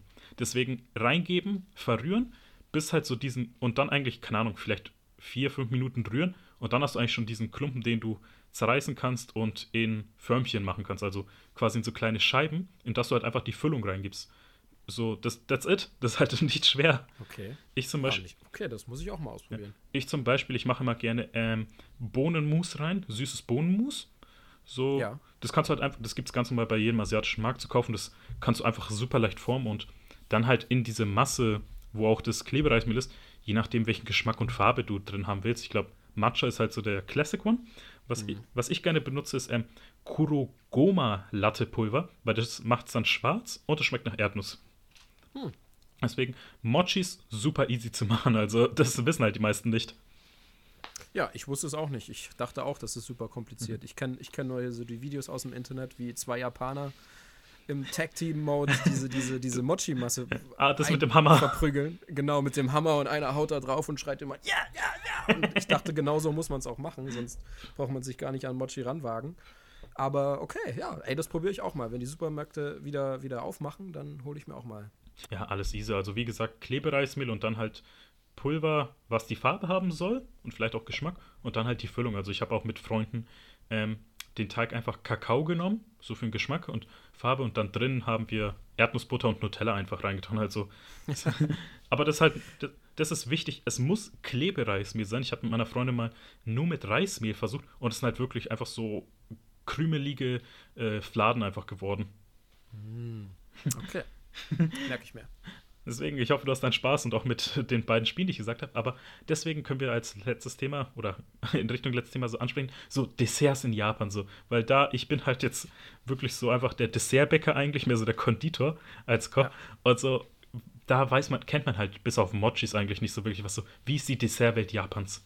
Ja, da gibt's, also es ist sehr, sehr westlich auch tatsächlich. Also es gibt, die, die Japaner sind sehr experimentierfreudig und mischen einfach sehr viel. Also da gab es so viele verschiedene Sachen, die ich vorher irgendwie noch nie so gegessen habe. Einfach, weiß ich nicht, Kürbiseis, Süßkartoffeleis. Das klingt jetzt auch nicht so verrückt, aber äh, es gibt alles, was man sich, was ich mir irgendwie so geschmacklich vorstellen konnte, gibt's da. Und das, äh, also wie gesagt, Eis klingt ja jetzt nicht nach einer krassen Sache. So Mochis sind jetzt schon was Besonderes, aber äh, irgendwie gab es an jeder Ecke Special Eis und das auch jeweils zur Jahreszeit. Also ich war im Frühling da, dann gab es da irgendwie Kirschblüteneis. Ich war zu Halloween da, da gab es da eben, wie gesagt, das Süßkartoffeleis oder Kürbiseis ähm, oder generell äh, Süßkartoffel-Kürbis-Spezialitäten. Also nicht nur Eis, auch Pancakes. Äh, Harajuku ist zum Beispiel dafür bekannt, dass sie irgendwie so eingerollte ähm, äh, Krebs haben und da drin ist Kuchen und Eis. Also mhm. die ballern halt alles mit Süßigkeiten voll, was so geht. Also äh, ja, also es, es, wundert mich, dass die Japaner halt generell so dünn sind, weil ich habe da so wild gegessen. Also auch an normalen Süßigkeiten im Laden. Ähm, man sagt ja, man, man kennt vielleicht so KitKats in verschiedenen Geschmacksrichtungen und in Japan gibt es da einfach Geschmacksrichtungen, die gibt es nirgendwo anders auf der Welt. Ja, ich werde gerade wirklich wehleidig, einfach weil Eis ist halt bei mir so mein Lieblingseis und einfach halt so. Ich hatte das heute, wo meine Freunde und ich durch den Schnee gestapft sind, einfach noch ein Eis in der Hand. Deswegen bei gefühlt minus 5 Grad einfach. Deswegen, ich will halt einfach wirklich, allein schon wegen dem Eis würde ich jetzt nach Japan gehen. Ja, also wie gesagt, es sind einfach die Geschmacksrichtungen. Es ist jetzt nicht so, dass die Japaner irgendwie Eis anders machen oder so, aber ich habe das Gefühl, sie trauen sich mehr und sie mixen irgendwie mehr und, und das ist irgendwie alles so schön an, an die Monate und Jahreszeiten angepasst. Also man findet, glaube ich, immer was. Ich habe noch diesen crazy Galileo-Beitrag irgendwie im Kopf, wo sie halt in einer großen japanischen Eisdiele waren, da halt auch so äh, japanisches Eis mit so Fleischsauce wie Ochsenzunge oder Oktopus-Tentakeln äh, irgendwie war, wo ich sage, ja. ich würde das sofort probieren. Fuck it. Ich, ich würde das auch sofort ja, so, probieren. So, ich esse, so, ich esse den ganzen Tag nicht und keine Ahnung, sagt meiner Freundin, okay, hey, weißt du auch, wie wir irgendwie das und das mal gemacht haben? Dieser Tag geht jetzt auf mich, wir bleiben in dieser Eisdiele. ja, absolut, ja. Und das kannst du in Japan machen. Die trauen sich Sachen. Und äh, wenn Leute, die sich gern irgendwie durchprobieren und durchfressen, da, da kannst du nicht aufhören. Mhm. Okay, dann außer Eis, Mochis und ähm, die geilen Krebs, was gibt's da noch so? Ähm, es sind tatsächlich so Sachen im Supermarkt, also Chips. Chips jetzt mal als Beispiel genannt. Ähm, Einfach weil das Geschmacksrichtungen sind, die wir irgendwie nicht kennen. Also, ich kann jetzt auch wenige Beispiele nennen, weil ich das meistens nicht lesen konnte, was draufsteht, sondern da nur irgendwelche Fische oder Tintenfische oder äh, Fleischsorten drauf waren äh, als Bild. Ähm, aber Chips, ich, die kann man da echt gut wegsnacken. Also, die, die haben da auch so, so, so geile Chips. Die Größen von den Chips-Tüten sind halt so ideal zum Snacken. Das sind alles nur, man kennt es vielleicht so von Subway und Co dass sie halt diese kleinen Probiertüten haben, die du meistens so im Menü mitkriegst. Und das ist da irgendwie häufig die reguläre Größe, die du überall kriegst. Und deswegen kann man sich da so gut durchprobieren. Ähm, meine Lieblingschipsorte ist, äh, ist einfach nur Pizzageschmack. Welche Pizza? Hab, das ist die Frage. Ich glaube, das, ja, gute Frage. Das ist, glaube ich, einfach nur so ein allgemeiner Käse-Kräuter- Geschmack. Also es ist jetzt keine, kein Salami-Geschmack oder so drauf. Ist also gefühlt auf dem Bild äh, dieser Chips-Packung ist einfach nur so eine riesige Pizza und der Käse von der Pizza läuft auf die Chips drauf. Und genauso schmecken die Chips auch. Und du, du siehst diese, du siehst diese einzelnen Dinger und da sind so fette Käseflatschen drauf und ah, es ist pervers, aber die Dinger schmecken verdammt geil. Also ich weiß nicht, wie, wie die die machen und weiß auch nicht, was da genau drin ist, weil ich es nicht lesen kann. Ähm, aber sie trauen sich halt Sachen. Sie trauen sich Sachen bei Eis, bei Schokolade, bei Chips. Also das klingt jetzt alles relativ unspektakulär, aber es sind einfach die verschiedenen Geschmacksrichtungen, die man so irgendwie noch nicht probiert hat. I'm fucking sold. Und ich weiß halt, weil wenn ich immer so für Mochis einkaufen gehe, muss ich halt immer zum größeren asiatischen Supermarkt bei mir gehen. Und äh, da bin ich halt wirklich wie ein kleines Kind, wenn ich so durch, durch die Süßwarenabteilung oder Snackabteilung gehe. Und damit ihr halt auch so ein kleines Beispiel habt, wie abgefuckt ein bisschen, muss man sagen, die Chips da sind, aber auch geil. Ähm, eine, eine, eine Geschmackssorte, die ich richtig feiere, und ich muss tatsächlich nachschauen, ob es wirklich das ist, was ich geschmeckt habe. Und ja, es war es, ist tatsächlich Roasted Chicken und Schokolade. What? Okay. Yeah. So eine Kombination hatte ich auch noch nicht. Krass. Es klang weird. Meine Freundin hat mich mit so einem verächtlichen Blick angeschaut. Aber fuck, war die geil. Ey, ich hätte die sofort auch in den Einkaufswagen gepackt. Also da bin ich absolut bei dir. Das würde ich sofort kaufen. Aber das ist auch irgendwie so. Also berichtigen mich, wenn es irgendwie anders ist, aber ich habe es dann nur durch die Produkte gesehen. Aber irgendwie so japanische Lebensmittel, die haben echt ein Problem mit Verpackung einfach. Also viel zu viel Plastik. Äh, nicht nur Lebensmittel, also alles in Japan wird heftig, heftig verpackt. Alles doppelt und dreifach. Und wenn du da im Supermarkt einkaufst, dann wird da die Wasserflasche, die du holst, in, in eine Extratüte gepackt. Und das stimmt. Also Japan hat ein unglaubliches Problem mit Verpackungen, ja. Absolut. Äh, und so als letzten Punkt, den wir für Japan nochmal ansprechen können, und zwar natürlich, wir beide Videospieljournalisten sind, ähm, zwei Videospielreihen, die ich unbedingt herausheben will, über die wir vielleicht sprechen sollten, die eben diesen sehr japanischen, also nicht im Sinne von JRPG-Vibe, sondern du bist mitten in dieser japanischen Stadt-Vibe haben, und zwar Persona 5 und die Yakuza-Reihe. Und ich würde dich erstmal fragen, hast du die mal gespielt? Also Persona 5 weiß ich, hast du gespielt? Die Yakuza-Reihe, hast du die mal gespielt? Ich habe Yakuza Kiwami gespielt. Mhm. Äh, ja. Yakuza Kiwami, das Remake des ersten Teiles, ist grundsolide, aber ich denke mal, das geht halt deutlich besser. Also das Witzige, das Prequel, das davor kommt, Yakuza Zero, ist der beste Teil der Reihe und Yakuza Kiwami 2, der danach kommt, ist halt richtig gut. Deswegen auf jeden Fall mehr als ein Blick wert. Ich liebe die Reihe. Und so, jetzt, weil du ja den Teil schon gespielt hast, so Yakuza Kiwami spielt in Kaburucho, der ist ja eins zu eins fast schon nachgebildet, ähm, an Kabukicho, also das Rotlichtmilieu von Tokio. Und das jetzt und halt äh, Persona 5, was ja auch in Tokio spielt, so verglichen jetzt die Videospielversion mit dem echten. Wie würdest du es so ungefähr setzen? Du meinst, wie, wie äh, originalgetreu das modelliert ist, oder? Das oder auch der Vibe einfach oder wie es umgesetzt wurde, einfach so. Also ist halt wirklich einfach so, mit, mit einem zugekniffenen Auge kann man sich vorstellen, als ob man in Japan ist oder haben die da wirklich ganze Arbeit geleistet? Nee, also die haben da wirklich ganze Arbeit geleistet, aber das, das schaffen halt viele, viele Medien. Also wie gesagt, deswegen meinte ich ja, es fühlt sich alles so an, als kennt man es schon, weil die Japaner das gerne so machen ihr, ihr, ihr, ihren Alltag, ihre Kultur irgendwie in den, in den Videospielen unterzubringen. Und gerade jetzt so Spiele wie, wie, wie Yakuza oder Persona, die eben auch diese realen Settings haben, die wollen eben Shibuya oder Shinjuku nachbilden und das schaffen sie halt auch perfekt. Also bei Yakuza, das habe ich nämlich auch tatsächlich vor meiner letzten Japan-Reise gespielt, weil ich eben mal sehen wollte, wie gut das gemacht ist. Und das ist schon sehr gut gemacht. Also es ist jetzt nicht so, dass du kannst es nicht wie Google Maps behandeln, dass du danach weißt, um welche Ecke du drehen musst. Und da sind natürlich auch andere Geschäfte und sowas. Aber das sieht schon alles sehr danach aus. Und auch Persona. Es gibt ja viele es viele. Ich habe genug Bilder jetzt bei Kotaku und Co. gesehen von Leuten, die einfach die Persona-Route, die Persona-Touri-Tour machen in, in, in Tokio, die eben genau diese Orte ablaufen. Und die sehen dann eben sehr ähnlich aus. Äh, das Witzigste war mal als eins der Vergleichsbilder, das war sogar auf Kotaku war, wo gesagt wurde, da wurde jetzt abgesperrt, weil zu viele Fans kamen.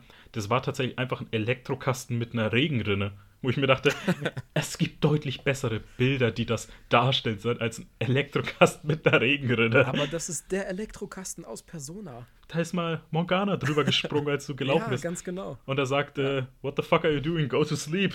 Ja. auch wirklich. Ich glaube, auch, auch sehr gehypt ist wahrscheinlich die, die Treppe aus Your Name. Oh ja. Ja, Ach. ist ja auch ein reales Motiv und ich glaube, da pilgern die Leute auch hin. Würde ich aber genauso machen, also ich kann es nicht verübeln. Your Name, ich sag's einfach gleich, wie es ist. Ich habe den Film dreimal gesehen, jedes einzelne Mal geweint. Ja. True, ich auch. Ich, hab, auch. Ich habe es mit meiner Freundin mal gesehen und sie ist halt kein Anime-Fan. Und sie meinte am Ende so: Ist ein schöner Film, aber es hätte besser, hätte besser funktioniert, wenn es richtige Menschen nicht so gezeichnete wären. Ja, das äh, wollen wir mal noch sehen, weil der Original, der, der Realfilm kommt nämlich noch. Und ich denke mir da, was, was will man denn da besser machen? Also, der Realfilm kann nicht, nicht gewinnen. Der kann nichts besser machen als das. Wenn er nicht irgendwie sich einen anderen Kniff ausdenkt oder so. Aber einfach nur das nochmal nacherzählen mit, mit echten Menschen, das wird nicht funktionieren. Nee, ich, ich bin gebranntes Kind. Also ich liebe Avatar und vor kurzem habe ich jetzt Legend of Korra gesehen, das ich sogar noch mehr liebe als Avatar. Und ja, über die Realverfilmung sprechen wir einfach nicht. ja. Ja, da gibt es ja viele Beispiele von, ja. Ich kenne auch keinen guten. Ich kenne keinen guten. Ja, Dragon Ball Evolution. Nope. Das ist ja auch die Sache. Äh, ich bin dafür, also ich bin dafür, dass man Paul W.S. Anderson einfach mal die Lizenz zum Regie führen einfach wegnimmt. Also er hat schon mit, er hat schon Schindluder mit äh, sechs Resident Evil Filmen angestellt und jetzt hat er Monster Hunter gemacht, wo ich mir denke, Monster Hunter eine geile Serie. Ich freue mich auch auf Monster Hunter Rise und Monster Hunter Stories 2 und es hat nicht viel Story. Weil ehrlich, Monster Hunter, das hat eine Prämisse so. Du hast eine große Waffe, bekämpft damit große Monster, um noch größere Waffen für noch größere Monster zu machen.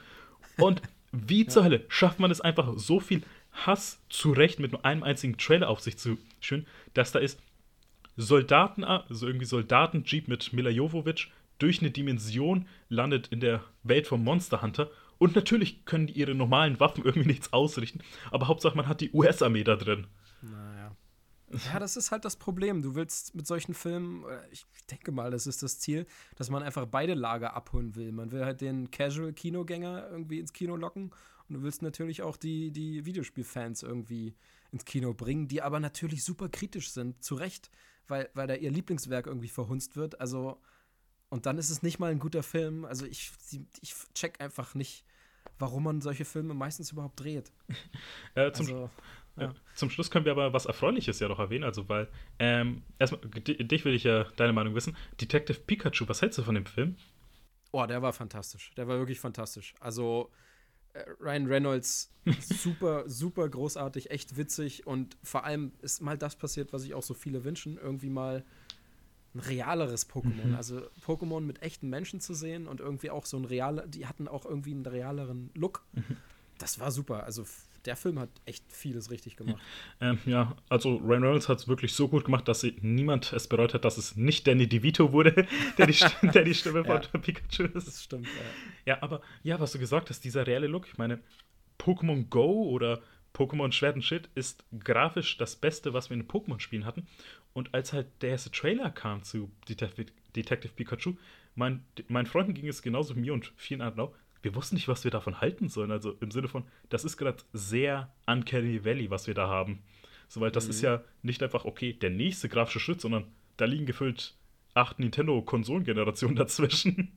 Das stimmt, ja. Also stimmt, man musste sich erstmal ganz schön an den neuen Look gewöhnen, aber ich fand's super. Also, wenn ich jetzt zum Beispiel an Pantimos denke.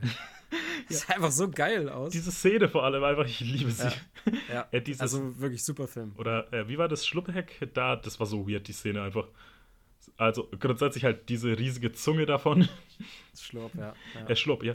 Ähm, ja, aber bin ich ehrlich, bei Filmen, wo ich sagen muss, die Story ist jetzt nicht so gut, aber ist scheißegal, der Film macht Spaß einfach. Absolut, ja. Also, ich hätte es mir auch einfach gegeben, wenn er zwei Stunden sich einfach Kopfhörer aufgesetzt hätte, Musik läuft und er durch diese Stadt läuft und man einfach die Pokémon sieht. Ja, auf jeden Fall. Also ich hätte auch noch viel, gern viel mehr Designs gesehen, die waren einfach echt schick.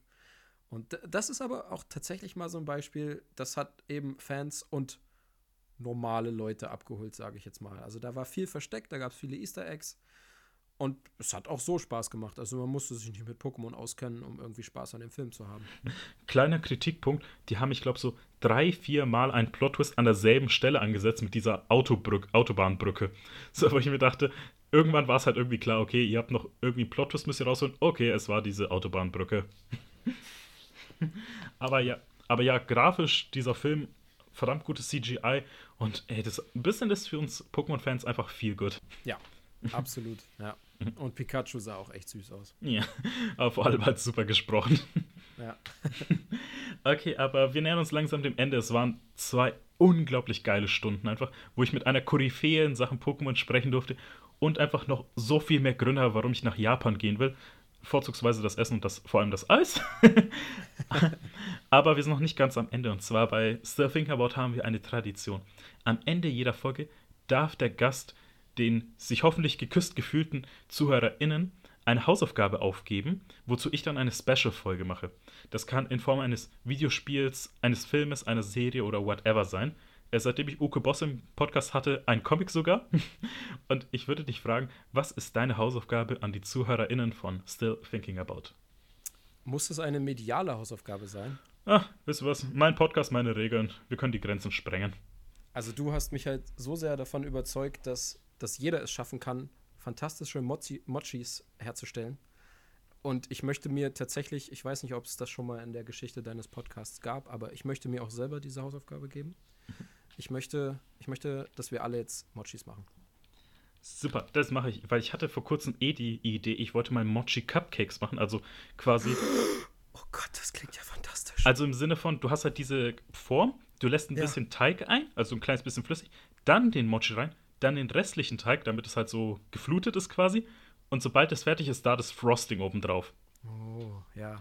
Ähm, ja. Das ist auch das Gute, weil ich ja gesagt habe, als ich den Mochi reingemacht habe, ähm, der ja instant zu einem Pancake wurde in der Pfanne, das kann man auch super als Kuchenteig einfach nehmen. Also als anstatt so einen trockenen Billo Tortenbohnen zu nehmen, machst du halt einfach so Mochi drauf. Dann halt so Creme, nochmal Mochi irgendwie so drauf, dann kannst du halt so eine Art Mochi-Sandwich-Kuchen machen. Ah, Hey, Mit, Moch mit Mochis kann man viel machen. Und wir sollten alle, wir sollten alle auf jeden Fall jetzt die Basis lernen. Ich werde es auf jeden Fall demnächst tun. Ja. Dieser Teig, der ist halt einfach, ich glaube, für die meisten was Neues und so äh, versatile, mir fällt gerade das deutsche Wort einfach nicht ein. Damit kann man so vieles machen. Das kann ich mir vorstellen, ja. Deswegen neue Mochis machen. Ich werde dann ein bisschen was darüber erzählen, wie man das macht. So ein bisschen auch ausführlicher in der Special-Folge und neue Ideen mal einbringen und einfach sagen, wie geil Mochis sind. Super, ja. Deswegen, äh, bevor wir jetzt zum Ende kommen, Markus, war eine super Folge einfach. Ich bin so dankbar, aber ich würde dir die letzten Worte dieser Folge überlassen. Was willst du den ZuhörerInnen von Still Thinking About sagen? Leute, es ist gerade eine schwere Zeit. Wir machen alle gerade was Schweres durch. Aber die Zeiten werden vorbeigehen und dann werden wir uns auch wieder mit unseren Freunden treffen können und Live-Videospiele spielen können. Und dann können wir alle zusammen nach Japan und dort Mochi-Rezepte ausprobieren und die mit unseren eigenen vergleichen. Wir können uns fett fressen. Das wird toll. Das wird toll. Ich freue mich drauf. Haltet durch. Ich halte auch durch. Und dann geht's wieder ab ins Land der Videospiele. Ich kann einfach nicht, nichts anderes sagen, außer ich liebe gerade Markus. äh, Danke. Es braucht halt einfach mal jeder, wo man einfach Komplimente bekommt. Ich meine, du hast gesagt, das ist eine beschissene Zeit einfach. Und ja, fickt euren Hass, kann man nicht, jetzt nicht anders sagen. Gebt mal Komplimente raus. Mini-Hausaufgabe von mir an euch. Gebt mal einfach den Leuten um euch herum, die wichtig sind, einfach Komplimente. Und ich muss einfach sagen, Markus ist zu Recht eine Koryphäe und einfach so ein super nicer Dude. Dankeschön, Dankeschön. Hat echt Spaß gemacht. Äh, vielen, vielen Dank. Das war Still Thinking About mit Markus Jakob von Game 2 zu den Themen Pokémon und Japan. Und ihr macht jetzt eure Mochis, die, sind, die super easy sind. Goodbye and good night.